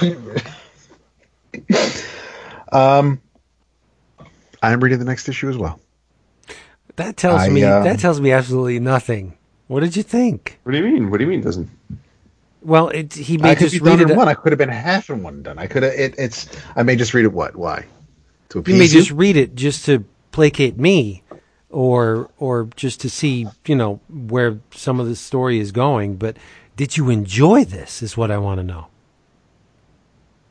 I would have liked to have seen this Frank in some of the backups at the B uh, in, in Dark Knight Three. Again, that doesn't tell me anything about this issue. It it it it no, it tells. I. It looks. Out- outstanding? looks. You look It- outstanding? it- I, I can't I can't say it looks outstanding. It it's I mean because because outstanding to me is you know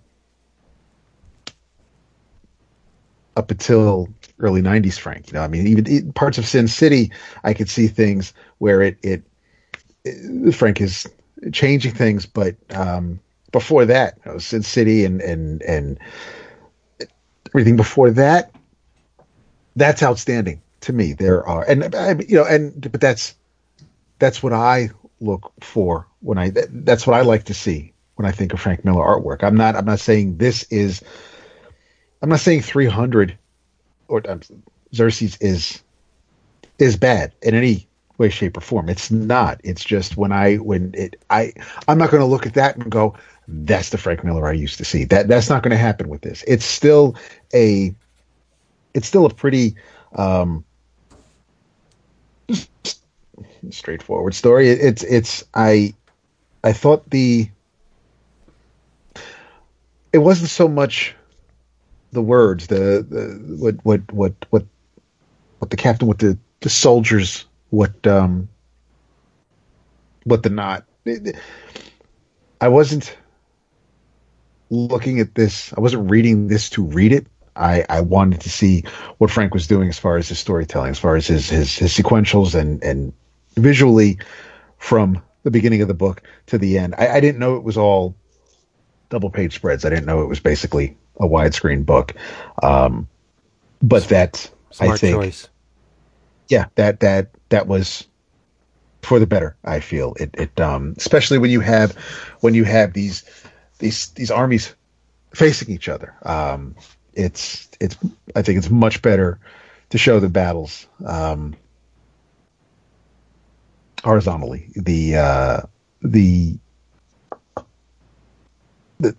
he's still playing with with, with shadows to to great effect. It, it's a very violent uh, issue. Um, Yeah, battles are outrageous. and you know there, there's it works you know to, to to frank's credit he doesn't have to he doesn't have to be bogged down with backgrounds because since it's either taking place at night or out in an open area you don't you know you could just focus on i'm i'm drawing the hell out of these shields out of the armaments out of out of the headdresses and and i just this is where i want your eyes to go and and it works i think the um I think it's it's a strong looking. I'm sorry, I think it's a strong looking book uh, or issue rather. It's um, but I didn't. I wasn't looking to sit down and go. I can't wait to read the hell out of this story. I, I want to see what Frank is doing. I'm not. I'm not so much concerned about the words Frank's going to have coming out of their out of their heads. Um, I I liked it more than I expected to. Okay. No, I love the idea that it's this group of. I mean, they're not average Joes because they're pretty badass, but Mhm.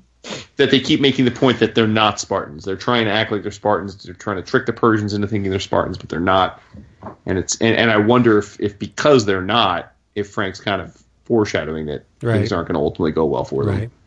Um, because so far so good. I mean, right? I mean, they're they're in this first issue they kicked the Persians' asses. I mean, so it's like, all right, They well, destroyed them. Yeah. that's what I'm saying. So for them not being Spartans, it doesn't seem to much matter. Um, uh, I love the panel when uh, Aeschylus bisects the guy, and Dude, Yes. yeah, uh, uh, he is a great character. oh yeah, Yes. Aeschylus might have With become his- a with his- surgeon. with his strange weapons. oh good God, Frank! And what's up with the drawing um, um, Mil, Mil, uh, Miltiades uh, as a as a as a chick? Uh, he's a very he's a fop. Yeah, yeah, I know. That's Yeah, he's saying. very foppish. He's he's uh, he's uh, f- uh, feminine. Very Yeah. Alexandra like. Yeah, that's okay. Yeah, yeah, yeah, and and and let me just elaborate a little bit on the art. I, most of the most of the pages, I I do very much like the art. I I, I think Aw. um, it, it's just there's a few like the the one where they're lined up uh, just says marathon on the splash. That's some. I mean that that that's some that, that's some basic. I mean that looks like cave art. I mean those those those those next that page and the one after it look like archers? more like cave art, like like something you'd see in like in the, in an ancient like In cave museum. drawing. Yeah. Yes, no. but but most of the pages, man, psh, I got no issues with it. There's there's one thing. I, if the, if this issue does have a shortcoming, to me, no offense to Alex Sinclair, but I would have preferred to see this issue colored by Lynn Varley. and I and I know that's probably not going to happen. I know, but I'm I'm just saying the digital the digital approach doesn't always work with Frank's new technique. Like the the that one panel where it says Poseidon sleeps, and you see all the boats. I, mm-hmm. I think the water's terrible. It's terrible. I agree with that. Yeah, I don't. Now, you are an artist, so do you have any thoughts on Frank's new style? Not not aesthetically. I know you're pleased with it, but um, when you look at this, does it speak to you in terms of the methodology? Oh, yeah. Is this is this uh, a style you think he's doing because it's fast? Do you No. think it's a style he's doing because uh, of a certain instrument that he's using? I mean, No. what is what is it about? I, I think this is Frank jettisoning jettisoning anything that doesn't serve the story. He's he's distilled the style down to the rudiments. He's using shadows. He's using thick lines. Um, he's using um, spatter and and um, very sparse marks. He doesn't need to noodle anymore. He doesn't need to do the Sin City, um, like the, the, the textures in the shadows and uh, the chiaroscuro with the, the lights. The he goes.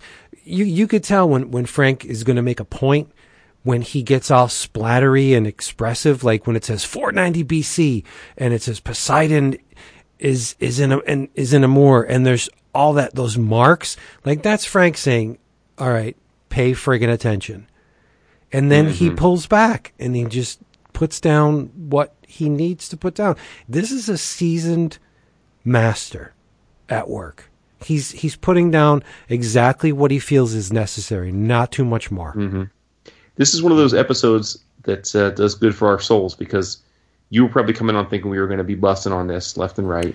I thought y'all were going to be hating on mm, Domino. Yeah, no. When I, when, I I was nervous when this thing was solicited, but when I saw the first issue, I'm like, yeah, there's they're they're wise enough to not shit on this because it's it's like Dap said, it's it's it's not the it's not up for interpretation like the stuff that he did for the backups in Dark Right. Knight Three. That that was risky for Frank to do that, but Frank doesn't care. Frank doesn't shiv. Um, he I think you're right. I think this is a little more back to center in as much as it's it's tradition it it's traditionally illustrative. Like there's no right. regardless of how finished or not unfinished it may seem to some, it, it, there's no question what I'm looking at on each page. Right. I Yeah, will. I no. will play to your your argument and and Dap's argument that a second and third volume of a series should at least resemble the first volume. Like I'm all for artistic evolution, but if you're going to start a story in a certain style, like Dark Knight Returns, and then bring DK2 into the picture, that is doing somewhat of a disservice to your readership. I'm I'm admitting it. I'm not saying that he made a mistake. I'm just saying that's Frank's Sure. that's Frank saying fuck you. I'm going to do whatever I want to do.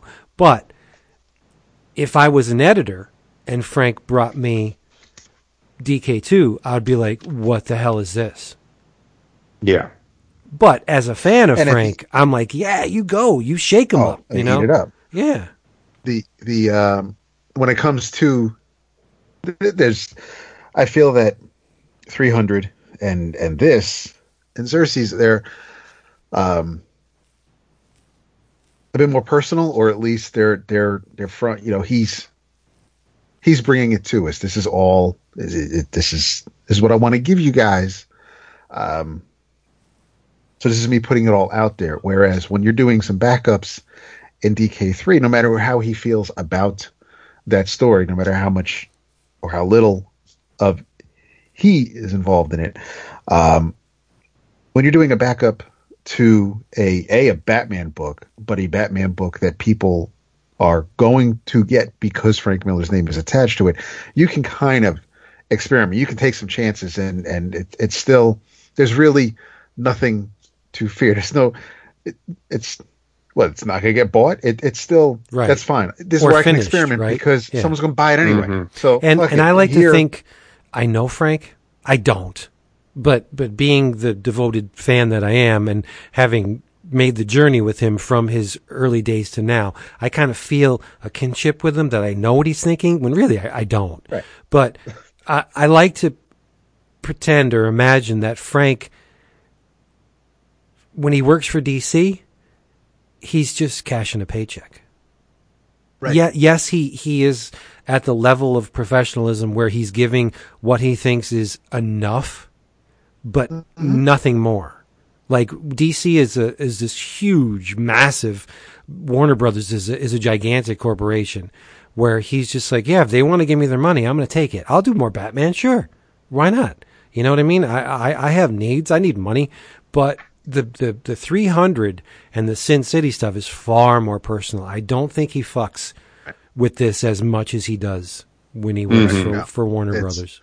hmm it's it's Robert Redford in Winter Soldier, and then making his special personal movie about trout fishing. Right. in the. Yeah. So no, that's, really. you know, that's Yeah, you're that's right, a right. that's a good way to put it.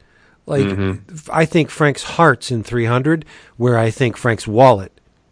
And and, yeah. and, and not Frank's got bills to pay. So No, really, I'm not discounting the art. I thought that style that he used so- in, in DK3 was great, but Mm-hmm. and I I have to put myself in the in the shoes of of the the the average DC Batman fan when they probably looked at that and they're just like, I don't understand this at all. This looks nothing like what I've come to expect.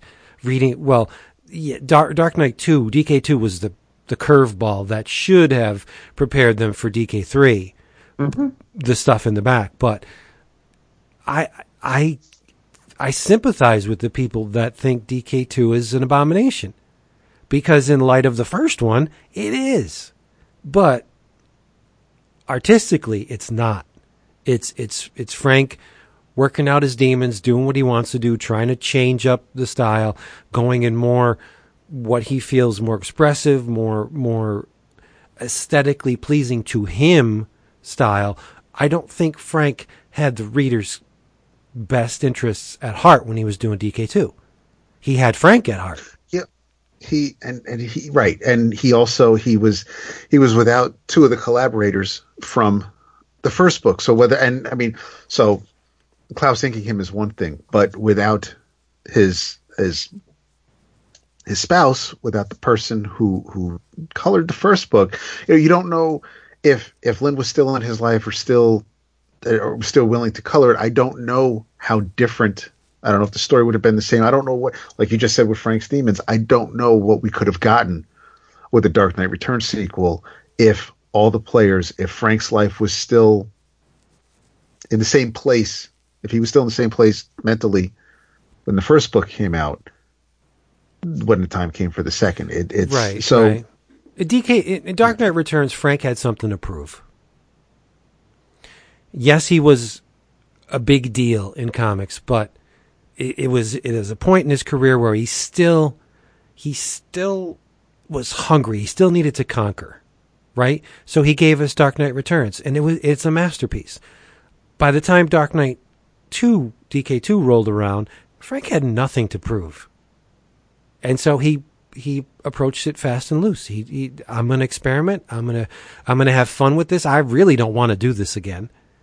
I, I I I don't need to convince anyone that I'm a major, uh, you know, I'm a prime mover. So I'm just gonna, I'm just gonna make myself happy, and that's what he did. It's it's really not a Batman book. It's a friggin' Justice League book. It's a wacky ass Justice League DC Universe book. Yeah. Right. and and it's the the first it's quite the tangent but the first um the first dark knight like you said with, with frank having something to prove and, and of course he was younger and it's the mid 80s um i think it also it, it was kind of like a perfect storm because it was also dc decided to take this gamble and and tell a future gritty, dirty, and and just more mature rated R type Batman story, and and that's that wasn't exactly really commonplace at the time either. So I mean, yes, it was great that Frank was there. Was Frank Frank got to be the one to tell that story, but um, you know, thanks to to Watchmen and and the the shift in how things were going in, in the industry. Um, it's weird. I don't know. I, I, I, it's weird to say that you know DC should get some credit too for for for going ahead and taking that leap, but it, it really was a. I don't. I give all the credit to Frank because it's it it was his story, but it was still it, it, it was still.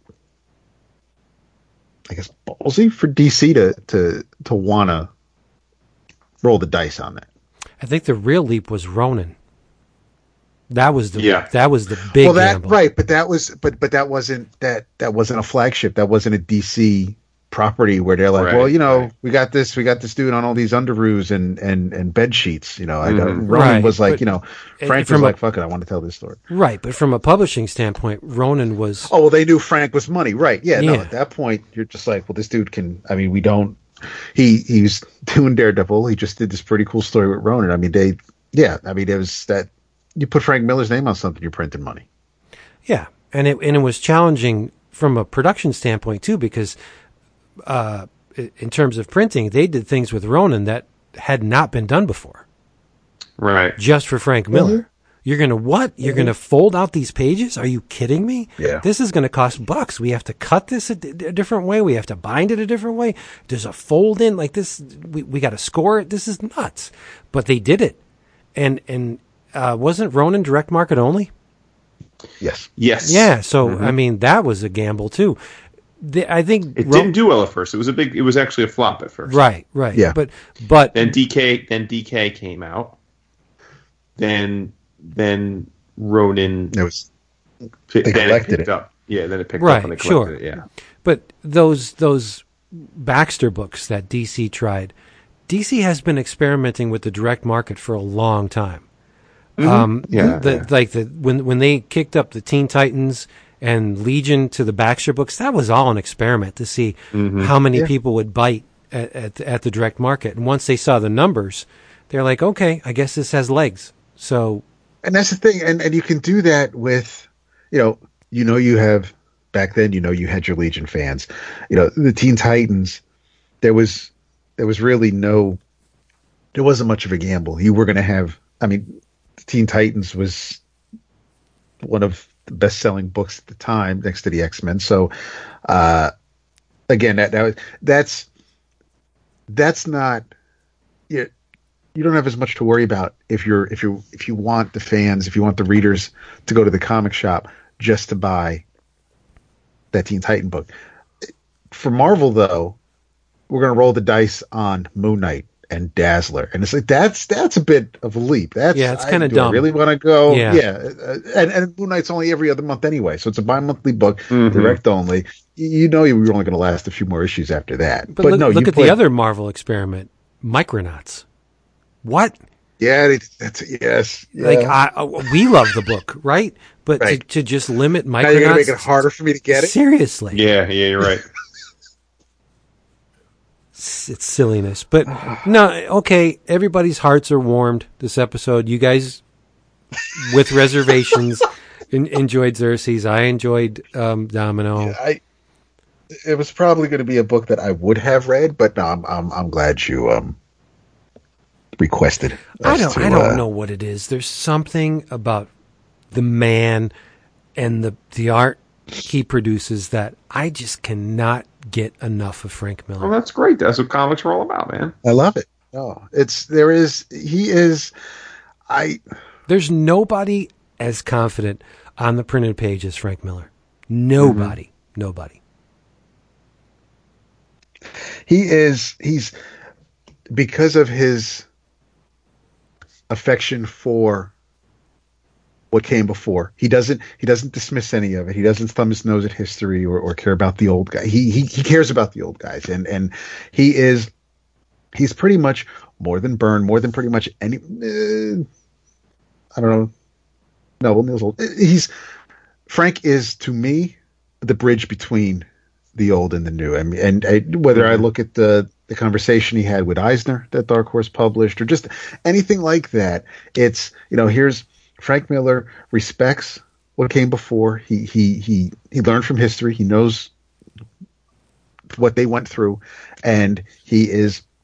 You know, he's the guy who threw the Wizard magazine in the garbage at, on on on stage. He's the guy who, uh, you know, worked with Todd and worked with with the younger dudes and and got to mess around with DC's big hero and it, it's he's I I I I this close to saying for me he may be he may be more important to me as far as comics go than Neal Adams. Oh, he's he's Oh, me too. significantly more important to me, Me than too. Neal yeah. Adams. Yeah. Yeah.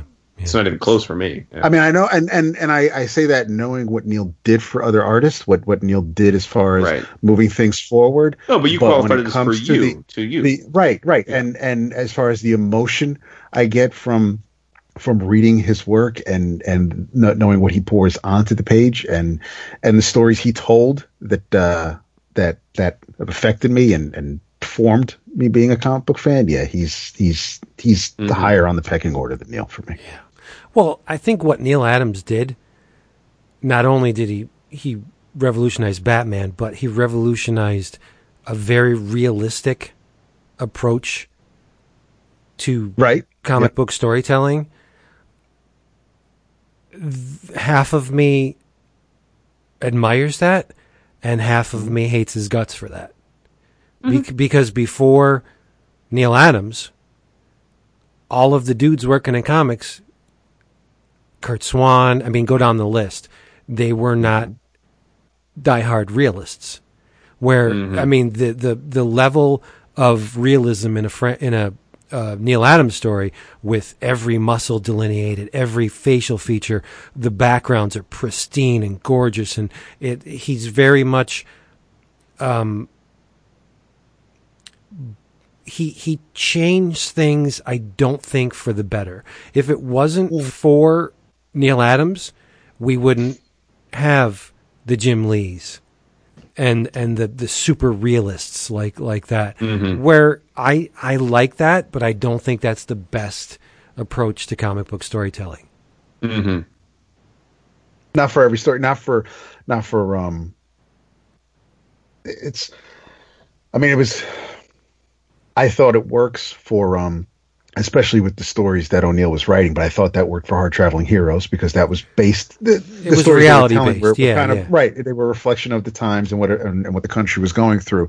But you know when you when you see Batman swinging around and and uh, or or the types of character the the rogues in Batman's gallery, um, then maybe yeah, you're right. You don't. I I, I could maybe I'd rather see an Eduardo Risso Killer Croc than right, right. Adams. I If I had my way, every comic would be drawn by, like, say, Michael T. Gilbert or or or Frank Miller or or Gabriel Hardman, the the guys that that are expressive and like to play with the ink, and you can you can tell that when they when they leave the drawing board, they have ink all over their hands, and it's just like they're mm-hmm. they're they're they're there's a level of aesthetics that is coming from the heart, not from the head. Well, the clavicles here, and I need to move the the pecs, you know, down a little bit because that's where it would be if this like mm-hmm. Kirby didn't care You know, it, it's not essential to have. Liefeld doesn't care, and, and it, it's it's more. I I want com- comics done from the heart, not from the head. But Right. that that's just a personal preference. Where and we Right. forgot to mention, all right, uh, we glossed over the fact that Frank is lettering these. Oh, is he? Yes, this is Frank lettering them Sorry. uh, he's doing the Xerxes. well, He has been doing his lettering, but um, Frank is not the best letterer in the world. Uh, some of the the boxes don't have enough breathing space. Some have too much. No, right. Um, he he's not a, he's not a John Workman. Um, or you know, he's not an elegant. Musikowski. Yeah, he's not a no. Bruzenak. He's not an elegant letterer, but it doesn't matter because Right. it's it's it's com- it's coming right from the heart. Like there, there's some he leaves orphans at the bottom of of the boxes. Like orphans to me, they kill me. Widows and orphans kill me um, in text, but it doesn't matter when Frank does it because he has that whole, you know, right from the hip. I'm just gonna I'm just gonna go in and wing it. This is me speaking on the page. If you don't like the way Frank Miller speaks, then you're not gonna like any of this because it, it's not. There's no goal of refinement on this, where he's moving words around just to to make sure that this this dialogue or, or caption box is perfectly spaced. Frank, he doesn't care. and you get if if you weren't if you didn't notice that or if you weren't clued in on the fact that Frank doesn't care um, after the first couple pages when my man splits the soldier in half and the two caption boxes are also at an angle to, to coincide with, with Yes. the dude's body that pretty much lets you know fuck you um this is my sandbox Yep. What I would have liked he did in that panel was continue the text. Actually split the text in oh half, yes you know? That would have been even better. That would have completed the one two punch. and sick. Yeah, Yes. yeah. You're right. Yep. But Frank was probably he, you know, he he had that he he knew to do it, but he's just like, nah, nah, I'm not going to go the full distance here. I'm I want- I need them to be able to read it. Like, Frank- nah, son, I got shit to do. I gotta have dinner with Tom King. yeah, yeah. Oh, All right, let's move on. We, we've we've uh, given Frank enough airplay you can never get Frank. until issue two comes out, right? All love, Right. all love. That sweet, sweet love. We need to, you know what? We need to tell Tom to slip Frank our info so we can get him on the show. Definitely. I would need a bedpan. Uh-huh. Oh, If- I would just, it would. That's that. That's the episode where I would just. No, you just you take it away, Frank. Don't worry about it. I'll just I'll But- ask you one question. What do you do after And- that? Well, how, uh, one, if we ever got Oh, Frank Miller, where do we go from there? There's always other places to go, my friend. I don't know. Um, Frank's top of the heap. uh-huh. True. Boo. Yeah. I Yeah. want to hear your thoughts about this analog joint. He's talking to you. Oh. Analog is um was my in your travels last week and and I um I didn't finish it when we were done recording because I didn't finish it before we started the show last um Monday. Um written by Gerry Duggan, David O'Sullivan is your artist, Jordie Bellaire does your colors, uh published by Image and it is a comic about um, Jack McGinnis, who is a former company man. Uh, and the reason the book, the title of the book is is analog, from what I can tell, is that um, Jack Jack don't care for the digital world. Um, there are parts of this book that don't necessarily pull on, but kind of like a cat swatting at the threads that um, that say the Private Eye by Vaughan and Martine uh, left dangling. There, there was um, there was a cloud where everybody kept their shit. Uh, Jack was instrumental in having all of that information come pouring out. So everybody's secrets were no longer secret. Um, so Jack is very happy living in his analog world, but there are still people who um, the web still exists. Um, but if you if if you want to live with the web, then um, then you're happy living in a world where that world can see everything you're up to. Um, And So everything and is out the open now. everything. and we mean everything sex in cars and there's there's one scene where someone's having sex to, uh, there's a couple having sex in the car and of course i thought about you guys because um the woman the woman having sex in this car she asked the dude giving it to her what kind of car is this he says what who the fuck cares she says one of our patrons wants to know what kind of car oh, we're in true. so, That's so one of the new tiers that we're going to add. with the that is that is one of the tiers right Videos of um, us having sex in cars. Well, yeah, for the for the record, not with each other though just C- CRV. Yeah. oh yeah, and my Tucson is Roomy AF, so or for Vince as AF. The um the the Jack basically uh, retrieves information, or uh, from what I we don't. Jack is we meet Jack as he's uh, concluding completing a, a mission. Uh, he there's an attempt to stop him but uh, he handles that, takes care of the business. Uh, the person who is um, who is there for the uh, the information that Jack has uh, has to give him a password. He um, he hands over the briefcase that he was protecting, and um, she uh, she takes the suitcase. She asks him if you know, don't you want to know what what was in here? And, and he's like, it ain't, it ain't none of my business. Um, and, and so his job is complete. He, he kind of, he, he lives, well, off the grid because he doesn't want, he's, he's, like I said, he's happy being an analog dude offline. Um, they, uh, he gets his jobs or, or at least, um, there's a, uh, there's a bar he goes to where there are no um there there, are no network devices um no no wi-fi. This place is completely you know you, you can't go in with your cell phone. You can't you know mess around with um with any of your gps trackers or none of that shit. Is allowed it all has to be turned off before you get into the bar. Um and the bartender um whose name is vince. He uh, he hands Jack a um, a postcard, which apparently is from Jack's dad. Uh, so Jack decides to go visit Dad, and and um, while they dwell, while while while Vince is thinking about Dad, he he flashes back to things that happened before the cloud burst. Uh, goes back to 2018, where um, where uh,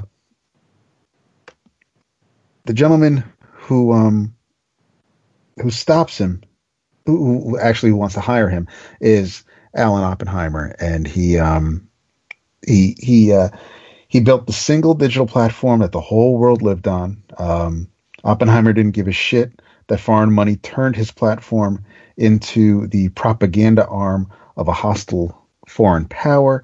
Um, so there are also things dealing with uh, politics and the election and, and kind of the, the current state of of the world uh, and, and how those things played a part in, in the outcome of certain um, scenarios. But the um, it was meeting Oppenheimer and, and his smugness and and his um, his wanting to basically be God. Uh, that Jack McGinnis at that point decided that I'm I'm I'm going to take this dude down, and I don't care, you know what what happens in in um, in the aftermath. Uh, so we don't we, we we get a glimpse at their meeting, but we don't um, we don't see anything after that. Uh, Jack goes to see Dad, um, but it turns out that Dad did not send Vince a postcard to give to Jack. Uh, it looks like it was all a big setup, and that's where we end with the first issue. But I thought the um, I dug Sullivan's art. Um, I'm sorry, Sullivan's art. The uh, there are some some panels that are fantastic, uh, tight and right. I, I, like the way the story moves. Uh, there are a couple that um, aren't as tight, but still he he when when you see the, the double page spread with with the way of, of the world right now, um, I can kind of overlook a few um, not so finished faces here and there. I think uh, as far as setting setting up the world and and uh, establishing where everybody is in their life, um, that part that good outweighed any bad I could find. Um, the colors are it's it's weird. I think the colors are a little bit flatter than what I'm used to from Jordie. They're almost um, the art style isn't Declan esque, but but it's kind of colored in in that same way. Um, but I, I, think as far as the setup goes and and how it's because of what I do on a daily basis, I I, I love seeing other people play with the, the, the idea of the digital world or, or um, how they want to tell stories about things that I'm kind of knee deep in on a daily basis. And, and to see somebody who just would rather be cut off and, and not so connected and tied down and, and reliant on these devices um, is a breath of fresh air. And, and, and that he, he is still he does what he does offline uh, and he,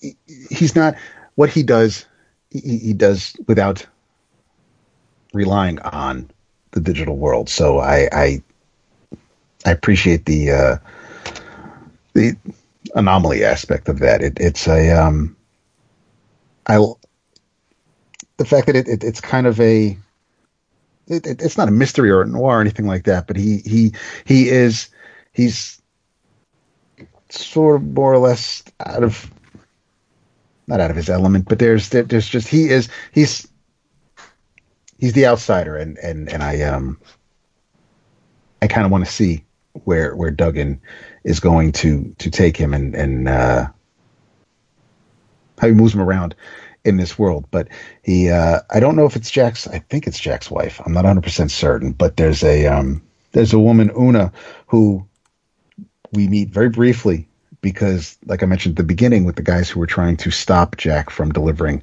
the briefcase, um, Una was uh, quite a distance away on a rooftop while Jack was in the park talking to these guys.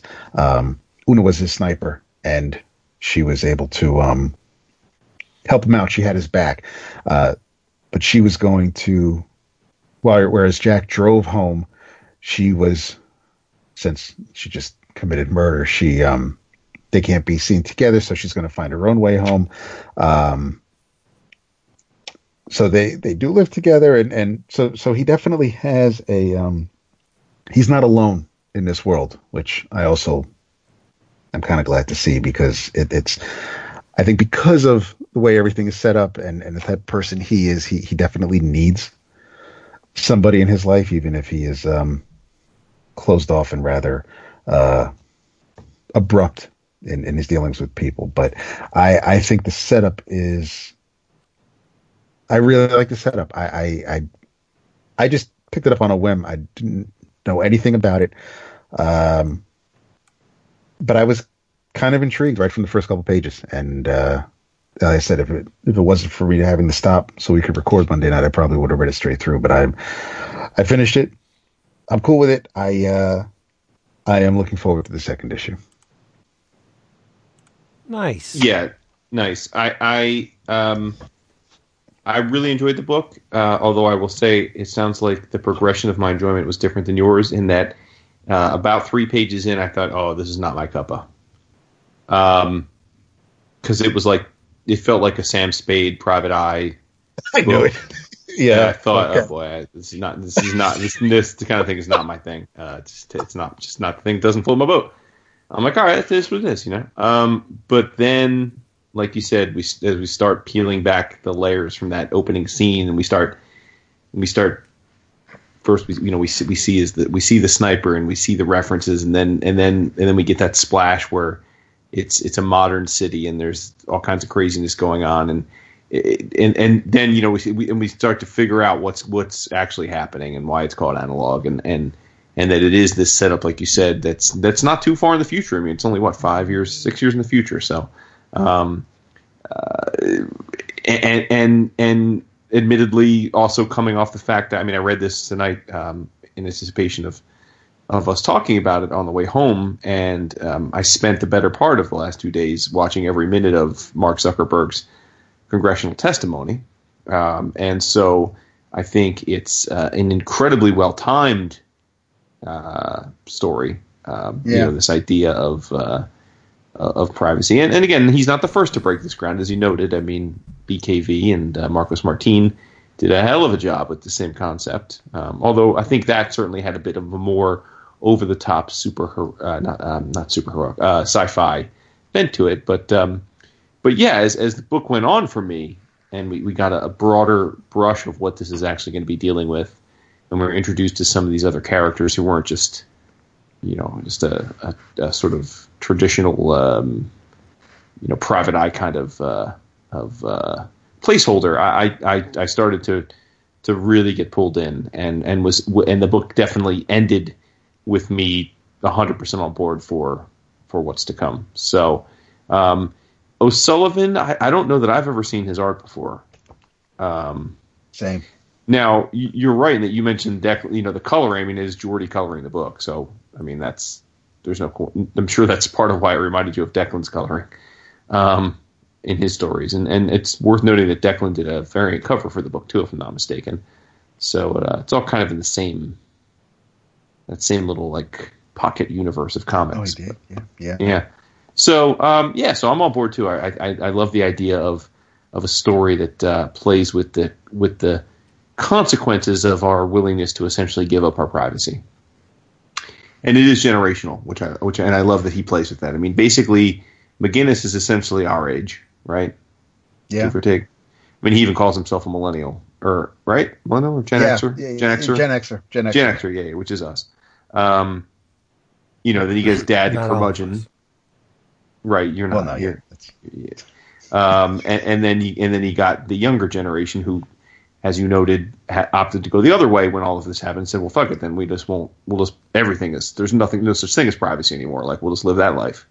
And uh, and I actually think that is a that is um, not as far fetched um, it's as you think. I think there are plenty of people, younger people, that are growing up with the belief that essentially privacy is has little to no value.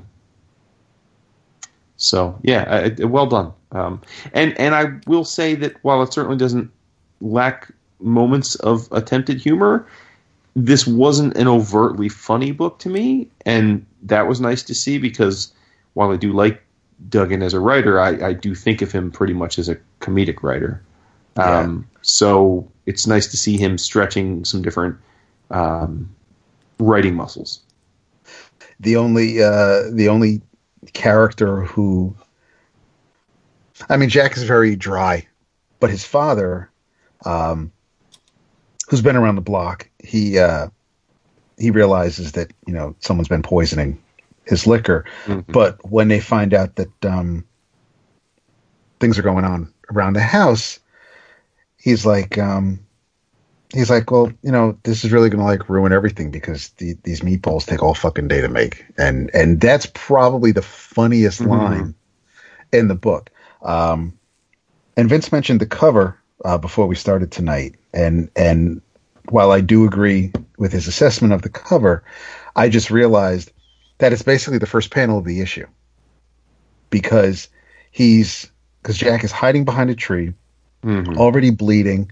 The briefcase is out away from him in the snow, and the guys that are following him, the three of them are in the background. So then when you get to the issue, Jack's on the bench with the briefcase with these three dudes approaching him. So that's that's all that's so so whereas you know the cover wasn't a traditional pinup or anything like what we had with Domino or an Alex Ross like cover, um, it's I, I just tonight noticed that it's pretty much the first panel.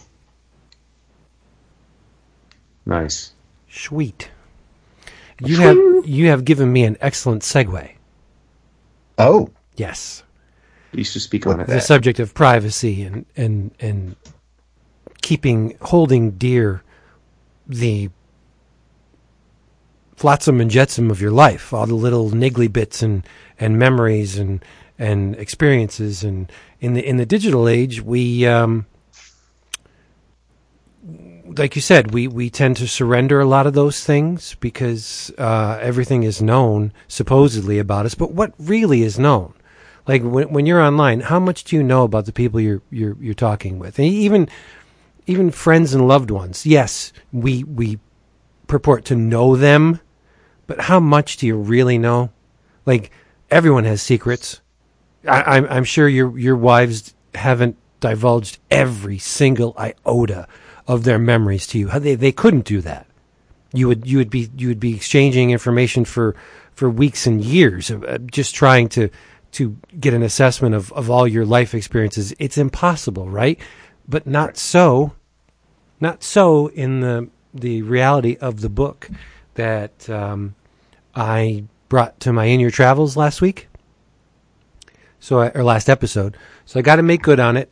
It's uh, written by Zac Thompson and Lonnie Nadler, illustrated by Peter Kowalski, who seems to be drawing everything I'm reading lately.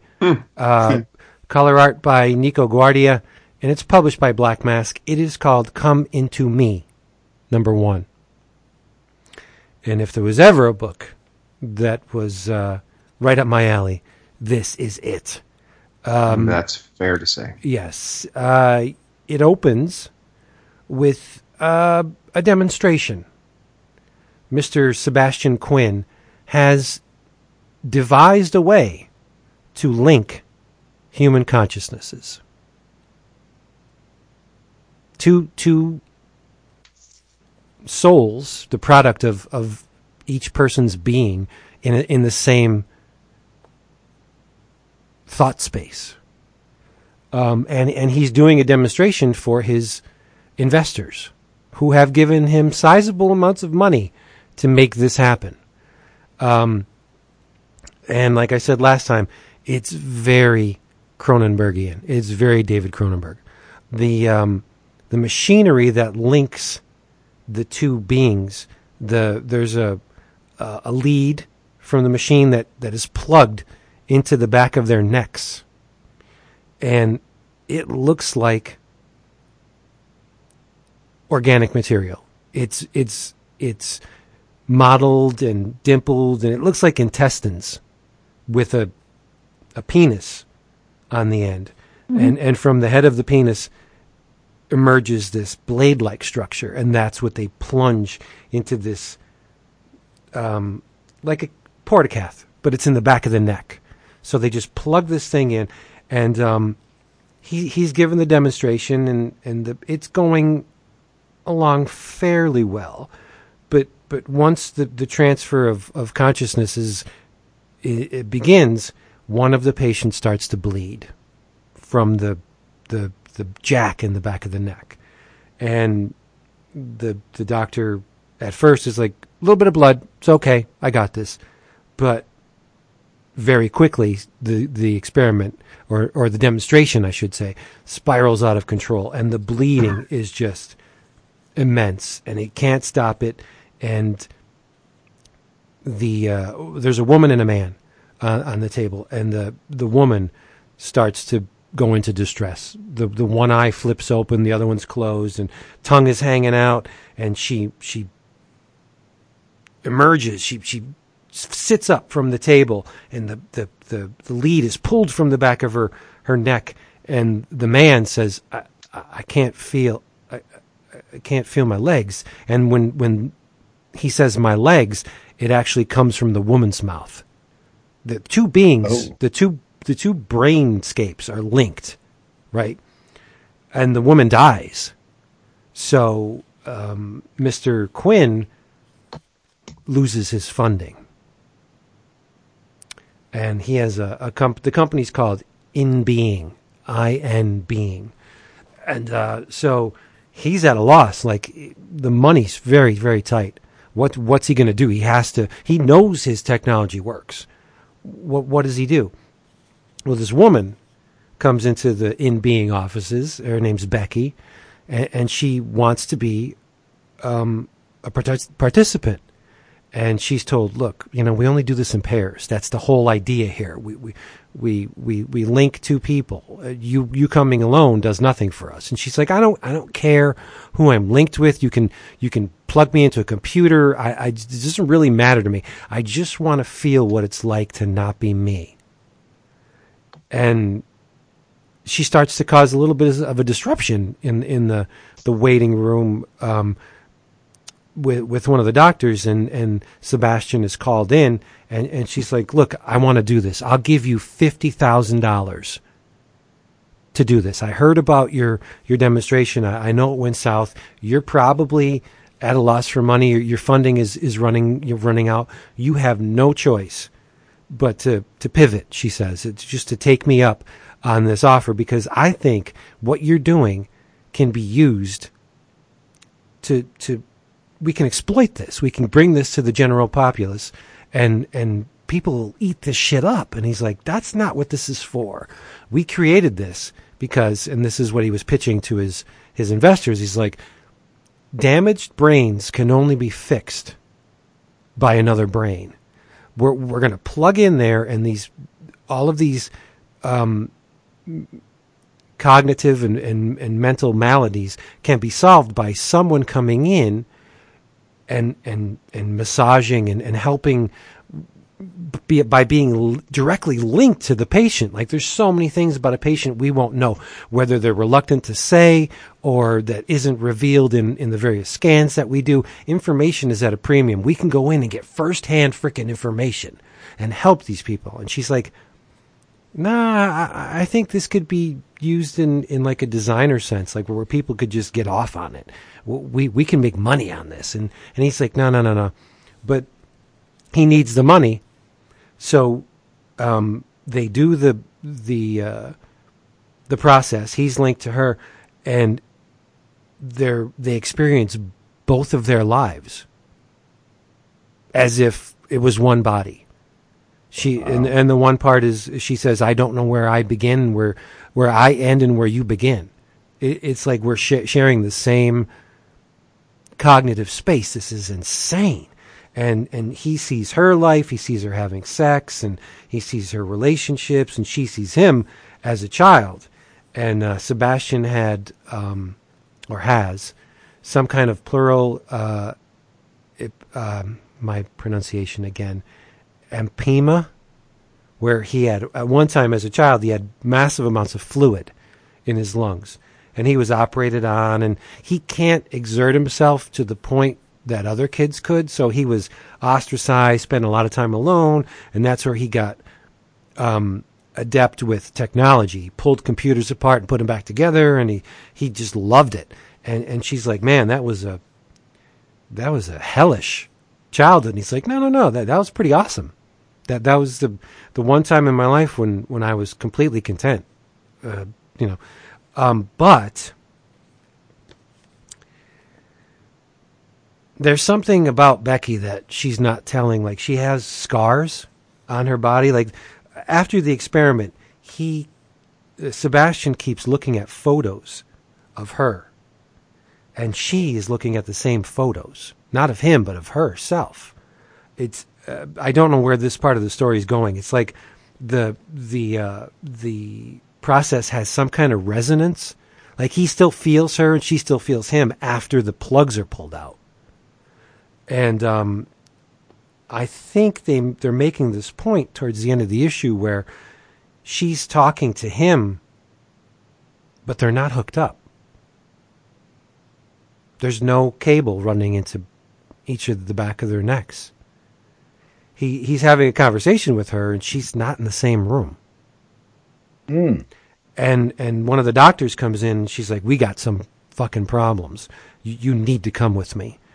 And I'm going to spoil it because I think the f- first issue is the hook that pulls you in. Um, Becky's dead. She's on a table and she's dead. Oh, shit. Yeah. So so whether she exists within his mind now, that th- there's two beings in one mind, kind of like a firestorm type thing. Um, I w- we don't know yet, but intriguing. Oh my goodness, this is the this is the kind of comics that that I like to read. It- the possibilities with the storytelling here are immense. Am I right? Like Oh, definitely. this gets into the question of who are we? Are are are, we our, our memories? Or are we something else? Are we our brains? Or are, are we? There, there's a, a, a he.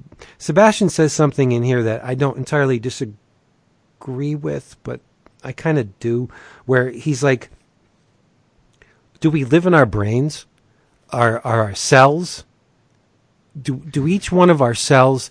are they imprinted with our consciousness like are our our bodies are are vessels for our brain but does the brain go beyond the the the gray matter and into the, the tissues and the bones and are we are like if if you cut our head off is that where our consciousness resides or is there something else within our body like it, it's an organism it's not a brain connected to a, a robot right? It, we are an organism. If the cells weren't there, we wouldn't be us. The brain wouldn't work. Is everything dependent on the unit or is it just the brain pulling all the strings? Yes, it is the brain pulling the strings, but I don't think it's primarily or, or exclusively the brain. I think the body is a, is a unit and, and each part works. When your lungs go, the body falters and the brain falters as a result you, you, you get abnormalities in your brain. You get personality quirks and tendencies that arise because the body's not 100%. So is that the body controlling or, or, or having an influence on the brain or is that the brain having an influence on the body? Who knows? But those are the questions that, that are kind of raised by this issue. And I thought this was a monumental first issue. I just, I absolutely adore everything. The storyline, Peter Kowalski's art, there's just the possibilities of what can be done with this are immense. And in addition to the story, you get two lengthy text pieces in the back. One by Michelle Perez on Auto Cesaria, which is um, operating on one's own body and then Oh. there, there's a text piece. The second text piece is by Holly Interlandi called uh, Junji Ito's Tomie and the Perversion of Male Heterosexual Desire. Great stuff. Like you're, you're going to talk about Junji Ito, body horror again. Um, you know, on the same level of Cronenberg, but this is just amazing. You guys need to read this. I read it. Oh, you did? Did you love it? I liked it. Hmm. I, I liked it. No, I mean, um, I don't expect you to, you know. I, I, I wasn't crazy about the art style. Oh, I love Peter Kowalski. Yeah. No, I know, I know you do. I'm not trying to. I'm not trying to crap on it. I'm just saying it's not exactly. It's it's it's a little left of, of center of my concentric circle for for, Mm-hmm. for art I like, but but no, but I, I, I do really like the concept. Um, it I did think it was, um, l- the issue was laid out well. Uh, I am intrigued about what's up with this girl, and I thought, like you said, the reveal uh, is it was a was an awesome cliffhanger. I mean, it, that's Yeah. it's a perfect first issue hook. Yep. But Who publishes it? Black Black Mask. Mask. Oh, right. Okay, sorry. Yeah, cutting edge shit from Black Mask all the time. But when when the doctor was examining her, and she's like, "You're a little bit underweight. You need to eat a sandwich." Um, she kind of bit her lip a little bit, as if to tell the reader, She got a problem with her weight. "There's something going on here."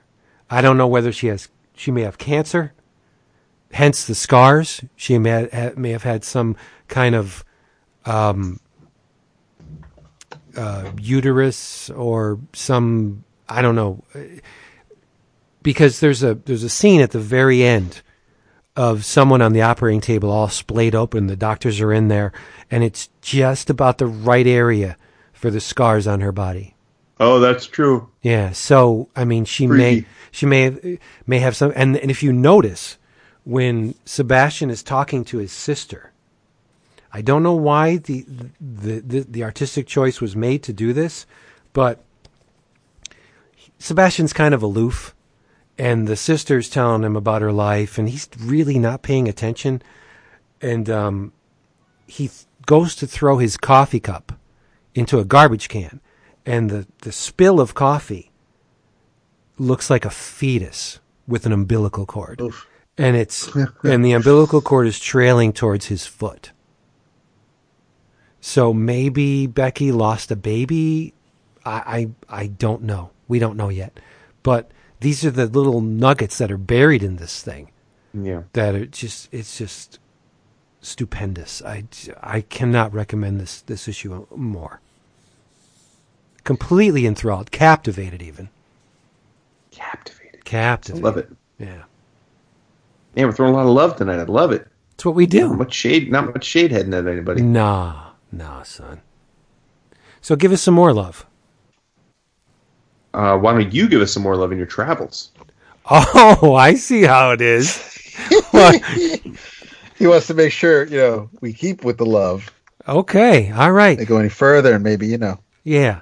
Well, um, I have absolutely nothing but love Oh, for our sponsor, Discount Comic Book Service. Yes. DCBService.com feeds me the food that I want to eat at a price that I want to pay, baby.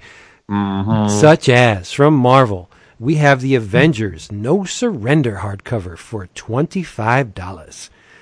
Gantz Omnibus Volume 1 from Dark Horse, 600 pages. I got to keep stressing that point. 600 pages for, Honor. for $12.49.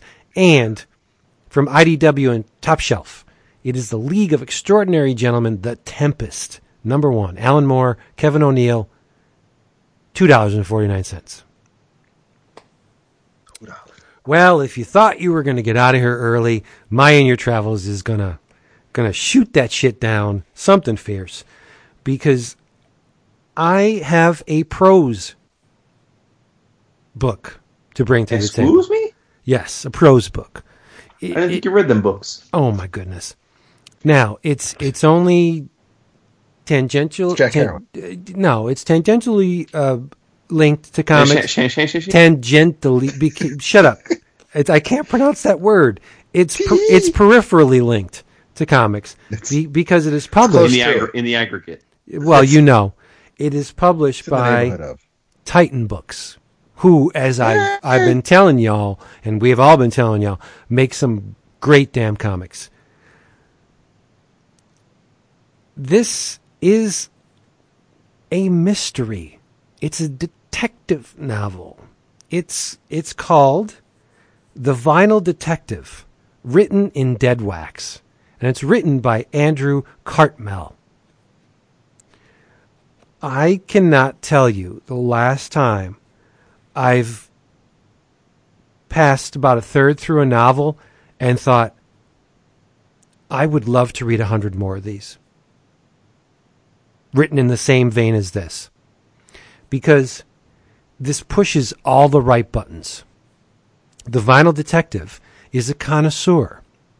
He's a connoisseur of LPs, vinyl LPs. He's a fan. He has a, a, a, large collection of jazz records and, and other records, but primarily he's a, a jazz aficionado. And he makes his living buying low, selling high. He, he, he finds records and sells them for a profit. That's how he makes his money. And um, he's he doesn't live in he, he's not dripping in money. He lives behind an abbey in a in a somewhat modest bungalow with with a couple of cats, and uh, those are his companions. And he spends the majority of his time thinking, perusing, pursuing music. And um, he one day he, he had a couple hours in a in a an airport to blow, and so he made business cards, and underneath his name he put Vinyl Detective, and he you know just handed these things out, and and somehow the business card got into the hands of a very wealthy CEO. And this this CEO wants to um, find this one particular jazz record that not many um, had been printed. It, it came from a, a label called Hathor, and the artist is his name was Easy Geary. The album in question is called Easy Come, Easy Go, and it's somewhat of a legend. Um, it's very hard to find, but this person wants it, and he will pay handsomely for this record. Um, not the Japanese pressing, the original Hathor pressing. And so this gorgeous woman comes to uh, the Vinyl Detective's bungalow. Her name is N. Warren. And the chemistry between Ms. Warren and the Vinyl Detective is amazing. It's standoffish at first. She tests his knowledge, he's testing her. They get somewhat relaxed and then chummy and then flirtatious. It is an amazing progression between these two characters. It is the heart of this book. It is the thing that is compelling me to read more of this. The the interplay between these two characters is amazing. She is an uptown girl. She's um, she loves fashion. And uh, when he suggests that, all right, you know, if I'm going to find this record and you're going to come with me, we're going to hit all the the boot sales and the, the, the rummage sales and the, the, the charity houses and we're going to go digging. And she's like, oh, God. But once they're there, he tells her that, you know, sometimes you find a Prada or a, a, a real upscale piece of clothing in these things. She's like, really? And she finds some. So that gives her the gas to keep going with him. Um, the vinyl detective has a number of friends um, one of them's named Stinky, and they went to university together. And Stinky became a DJ uh, of some renown, and he was on television. And Stinky preys upon the Vinyl Detective for his taste. See, Stinky doesn't have any taste. And whatever Stinky's playing, or whatever Vinyl Detective is playing in his house, Stinky brings it to his radio show. And he even takes things the Vinyl Detective says and uses them on in, in his in his conversations and on his radio show. So he's a parasite, right? But anyway, long story short, there is something written on the dead wax of this Easy Geary album. Now, the dead wax is the space between the last bit of the final song on the album and the label. That that space in between the label and the, the grooves of the last song, that's called the dead wax.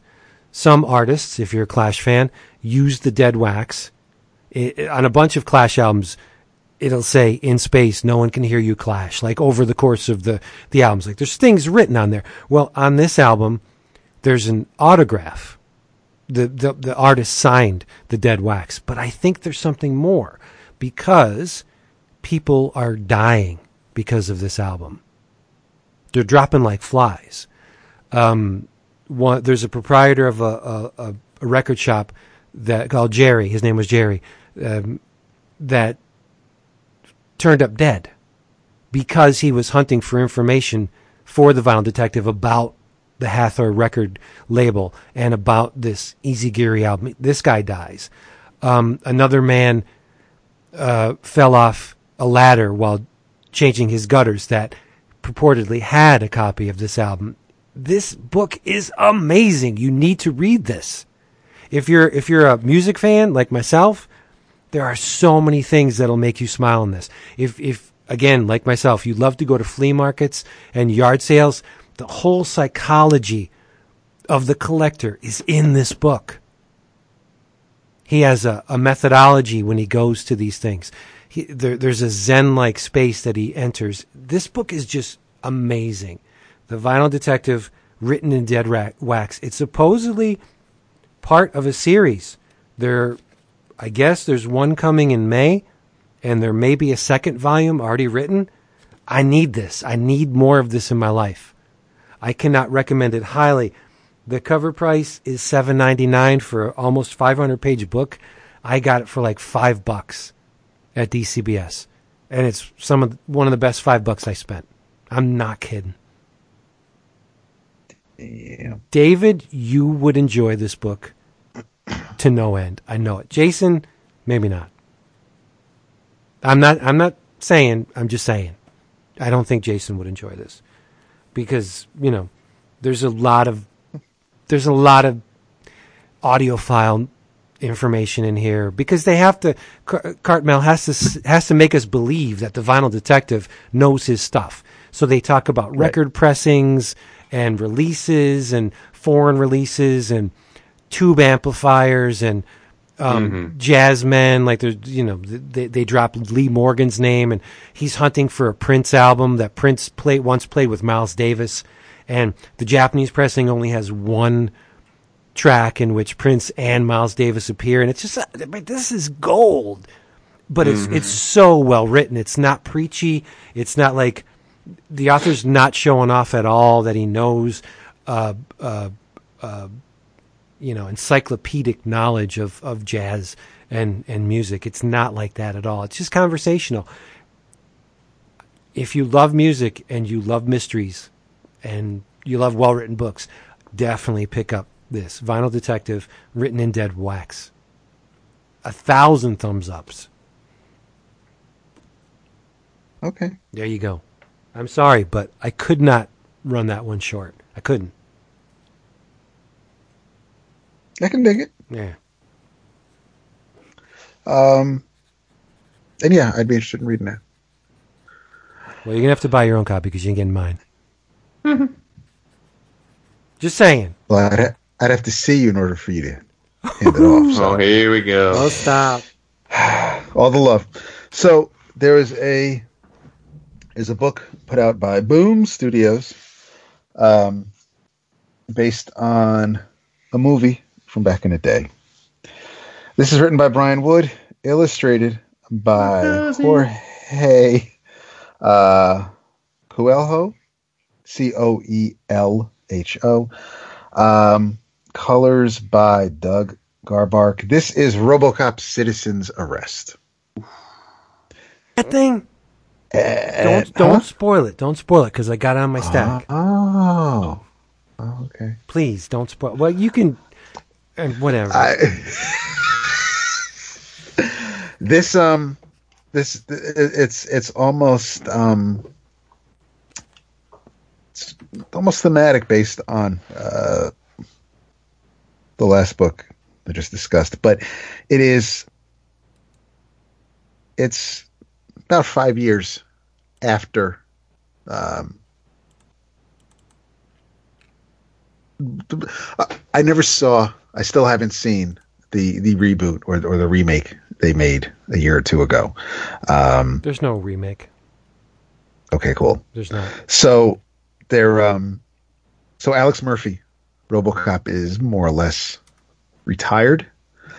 Um, but OCP, someone bought Omni Consumer products and um, has come out with an app. The app is called Arcop, and what it does is it puts the law. Basically, the law is crowdsourced. It is now um, citizens can report a crime. They pay a small fee to report it. However, if it's a legitimate crime, if if if a crime has been committed, you're basically gambling. You you then make money. It, it, it's a reward. You're you're um it's an investment more or less, but it's, it, it's a reward. So if, if if the crime is is true, if it's not a false arrest or um, false claim, um, you'll end up scoring some money. So it, it's a win-win, and um, and we are. This is I I, I, enjoyed the setup immensely, uh, but this is one of those things where I mentioned earlier about a, a setup issue, or, or this would have been an awesome free comic book day issue to get to, to, to whet your appetite. And then the first issue comes out and we hit the ground running. Um, because even though it's called RoboCop Citizen's Arrest, there isn't necessarily a whole lot of RoboCop in this first issue. Uh, we do meet Leo, who was a police officer uh, five years ago. Uh, we meet him while his wife is giving birth, but apparently um, they don't have health insurance now. And he says, uh, you know, we're on the Metro Police plan. My, my wife's giving birth right now. She's like, ain't no police plan as of today. Ain't no city plans, period. And um, it's all because of the guy who bought OCP and is now in charge of everything. Uh, you can fill out this form. You can pay monthly with interest or voluntary uh, wage garnishment. Um, interest would be uh, 0% for six months, 22% annual rate after that. Um, but uh, they, um, they they leave the hospital with their uh, with their baby boy, and um, and we don't see much of them for about five years. It's not till um, after uh, OCP has kind of uh, tr- made Detroit a better place, more or less. Um, because it's uh, basically the, the the city motto is uh, "Love thy neighbor, but verify his ass," and and it's one of those things where, Mm-hmm. um, Trust but verify, Mm. baby. that's it. Um, the uh, the when we do meet Robo, when Leo and the reader meets Alex Murphy for the first time in in this issue, um, it's OCP continued to make his life, Alex's life, miserable. Um, even after he's been pretty much um, uh, obsolete, and uh, there are the person who purchased OCP. He he, he does not have uh, the most honorable of intentions, uh, but this is just. But Detroit is just a small start of um, of his grand plan. There's interest in our cop in uh, from Atlanta and St. Louis, Chicago, and um, we find out that Leo has an idea. I what was nice about this issue, aside from you know it, it being when you watch RoboCop, yes, it's it's supposed to be the future, but but especially the first movie, um, it can it can be a bit dated, um, just because of what what they envisioned the future to be like, and as, as especially with technology. Um, but it's uh, this it, it it felt like it felt like reading a RoboCop story, uh, a little shinier, a little newer, a little more modern as far as our times today and, and how the future may look. It's still it's still based on on the physics and the reality of the movie, but it, it's um it's it is a bit shinier and and and cleaner. The uh, the art apparently um, Jorge uh, was a um, was an apprentice uh, or or at least was was taught um, by Sean Murphy. He was he was part of the crew that uh, I guess went went up to Maine and stayed with with Sean and and his wife and um, so I the art style doesn't remind me of, of Murphy at all or anything, but there are there there are neat little touches here and there where the detail um, there are little things where you could just he could just draw Leo and his wife having a conversation in the kitchen. And, you know, she's been on her feet all day. She's drinking some wine. He's rubbing her feet. But then when we shift panels and and and we're we're seeing Leo from his angle uh, in the background, there's a uh, there are little touches where there's actually there's a toaster, and next to the toaster are little breadcrumbs. I mean, the, the, kitchen isn't spotless. It's not like you know there's just everything's a clean line. It, it, it there are he actually makes this this home, which is a very modest home, uh, lived in, and and not necessarily something I'd, I'd be looking for or, or would pop out to me in, in, in a comic book about RoboCop, but it's a um, it really kind of just even though there's technology abounds in this issue, it it still has a very um, comfortable and, and, and homey type feel. It was it, it was kind of weird just seeing little things like little touches like that, seeing some home life in a um, in a RoboCop comic. But if uh, you know, if, if you didn't enjoy the movies, if you thought RoboCop was corny AF, then you probably this this wouldn't even be something you you check out. But I was um, I was really impressed with the art. I uh, I am a big RoboCop fan, so seeing the story kind of continue uh, is pretty neat. But I I um I think this was pretty cool. I uh, I enjoyed it quite a bit. So in your travels, RoboCop Citizen's Arrest number one. Nice. I like uh, the art. I think the art's pretty pretty damn spiffy. You know, uh, it is. Nice Coelho did um, Rocket Raccoon. That's see. Yeah. I couldn't pronounce this goddamn name. So yes, you're right. You're absolutely right. Nice. I'm gonna cut, try and keep this tight and right in your travels. Um, read Gideon Falls number two.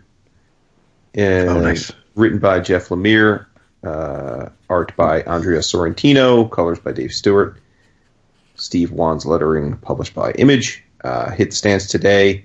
This is uh, the second issue of the first arc of Jeff's new creator-owned book, um, teaming up with his Old Man Logan and Green Arrow Patna. Um, recall from the first issue, which we all discussed, that uh, there's a guy by the name of Norton who is a paranoid schizophrenic. He sees symbology and uh, connectivity in everything to the point where he is absolutely maniacal about it. Um, and mean meanwhile, um, in another setting, there is a town uh, called Gideon Falls where a new priest has taken over. Why? Because the old priest has passed away, and uh, there is a evil-looking barn in this city, and there's clearly something nefarious going on. Meanwhile, we find out uh, in the first issue that Norton's visions do revolve around this very barn, so perhaps he's not as crazy as everyone thinks. This issue picks up where we left off. Uh, Father Quinn, who is new to town, is uh, now a police suspect for the murder of Jean Tremblay because he found her and no one else was around, and um, he, he he didn't do it, but uh, I guess he had a drinking problem in the past, and they uncover this, so they're not giving him much of benefit of the doubt. Um, meanwhile, Norton is in the city trying to work on his ailment uh, with his psychiatrist, Dr. Xu, and uh, she is taking a walk with him through the city, um, where his his his purpose is essentially to ignore the urges to um, chase these visions that he's seeing, and he finally just can't do it because he's just he, they're walking past a garbage can. and He's just sure that there are hidden clues to helping him fix whatever evil is happening under the garbage can. He runs over and looks at the garbage can, and uh, there's nothing there. False alarm. But in any event, uh, he keeps having further and further what seems like breakdown to the point where he barges in on Dr. Xu while she's with another client, basically causes a scene. And she and Dr. Xu's basically ready to commit him or recommit him, so we find that he's been committed before because he's seeming to be going off the deep end and, and also seeming to be a, a, danger to himself or others. Um, and uh, just when you think that uh, all is not going well for our man Gideon, Dr. Xu gets a vision and sees the same barn. Dun dun dun. So, um, so it's clear, obviously, that these these two storylines will will overlap at some point and connect together. For right now, they don't. Um, this is uh, you know it's a number it's a second issue so it, it it's really about um, two this this issue had two purposes one to introduce us to a few more of the characters that will likely play a big role in the series um, and two to just build off of what we got in the first issue by by actually adding more questions so this is that part of this of the arc where you get you're, you're ending up with more questions than than than the answers that hopefully will come uh, in a few issues as we uh, try and figure out exactly what's going on. But um, I, I, really like Sorrentino's work. It's very stylized. I know it's not everybody's cuppa, but um, in terms of the spectrum of different uh, art types, um, some being more fringy than others in terms of their popularity. I I, I think I like Sorrentino a lot. Um, I I know some think he can be stiff or a little photorealistic, and that's not an unfair statement. I do think he uses those he uses tools, photo photo tools that uh, do at times in certain panels make his characters look stiff, but he does a lot of interesting choices in terms of uh, panel structure and uh, and um, you know adding focus lines or different angles and zooms to I think add a dynamism to that style that's often missing from others who have a similar style. So uh, definitely looks like another great book from Jeff. Uh, we have a long way to go to before we have answers, so a little bit of a of a just enjoy the ride for now type of thing. But uh, but I am very much enjoying the ride. So that's Gideon Falls, issue number two by Image Comics. So there you go. Nice. Yeah, that was kind of nice. Sweet. Word up, Sweet. word to your mother. All right, everybody. Hey, thank you for being here with us one more time. We hope you come back again next time. In the meantime, check out the uh, the Facebook page. I don't know how long we'll have it, but uh, check out our. just kidding. Well, the Zuckerberg thing, you never know. You could pull the plug. Who knows? right. I I want to live in a in a world without Facebook. That would be awesome. But anyway, uh, Facebook page. The group is is kicking. Go to the Twitters. We're on there. And if you don't mind, check out our Patreon thing. Patreon.com forward slash one one O C L O C K uh, comics. Uh, and we're there too. So Damn, Skippy baby. run back to your listening device as soon as you see a new one of these because if you don't, do I have to tell you? Yeah. Say goodnight.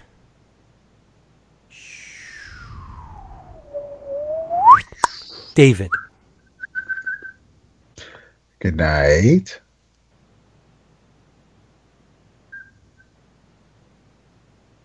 David. Mm, I'll give you that one. you can you can has it. Where's that love? Where's I that love, kept- bro? Hate Well, you can't Yeah, always uh, be yeah. right. It's been a whole love fest, but this is when you're going to finally. All right, whatever. Oh man, that was perfect. Whew. It's like Memorex. It was great. You don't. You don't. Don't, don't you dare patronize. Don't you patronize me. Bye, people. Hey, come back here. We'll be waiting for you. We love you so much. We do. It's that's so true. They, they, Huh? they do. No, you do too. Yeah, you're. Where's the love, Dap? Where's that love? Come on, love fest. I love yo. I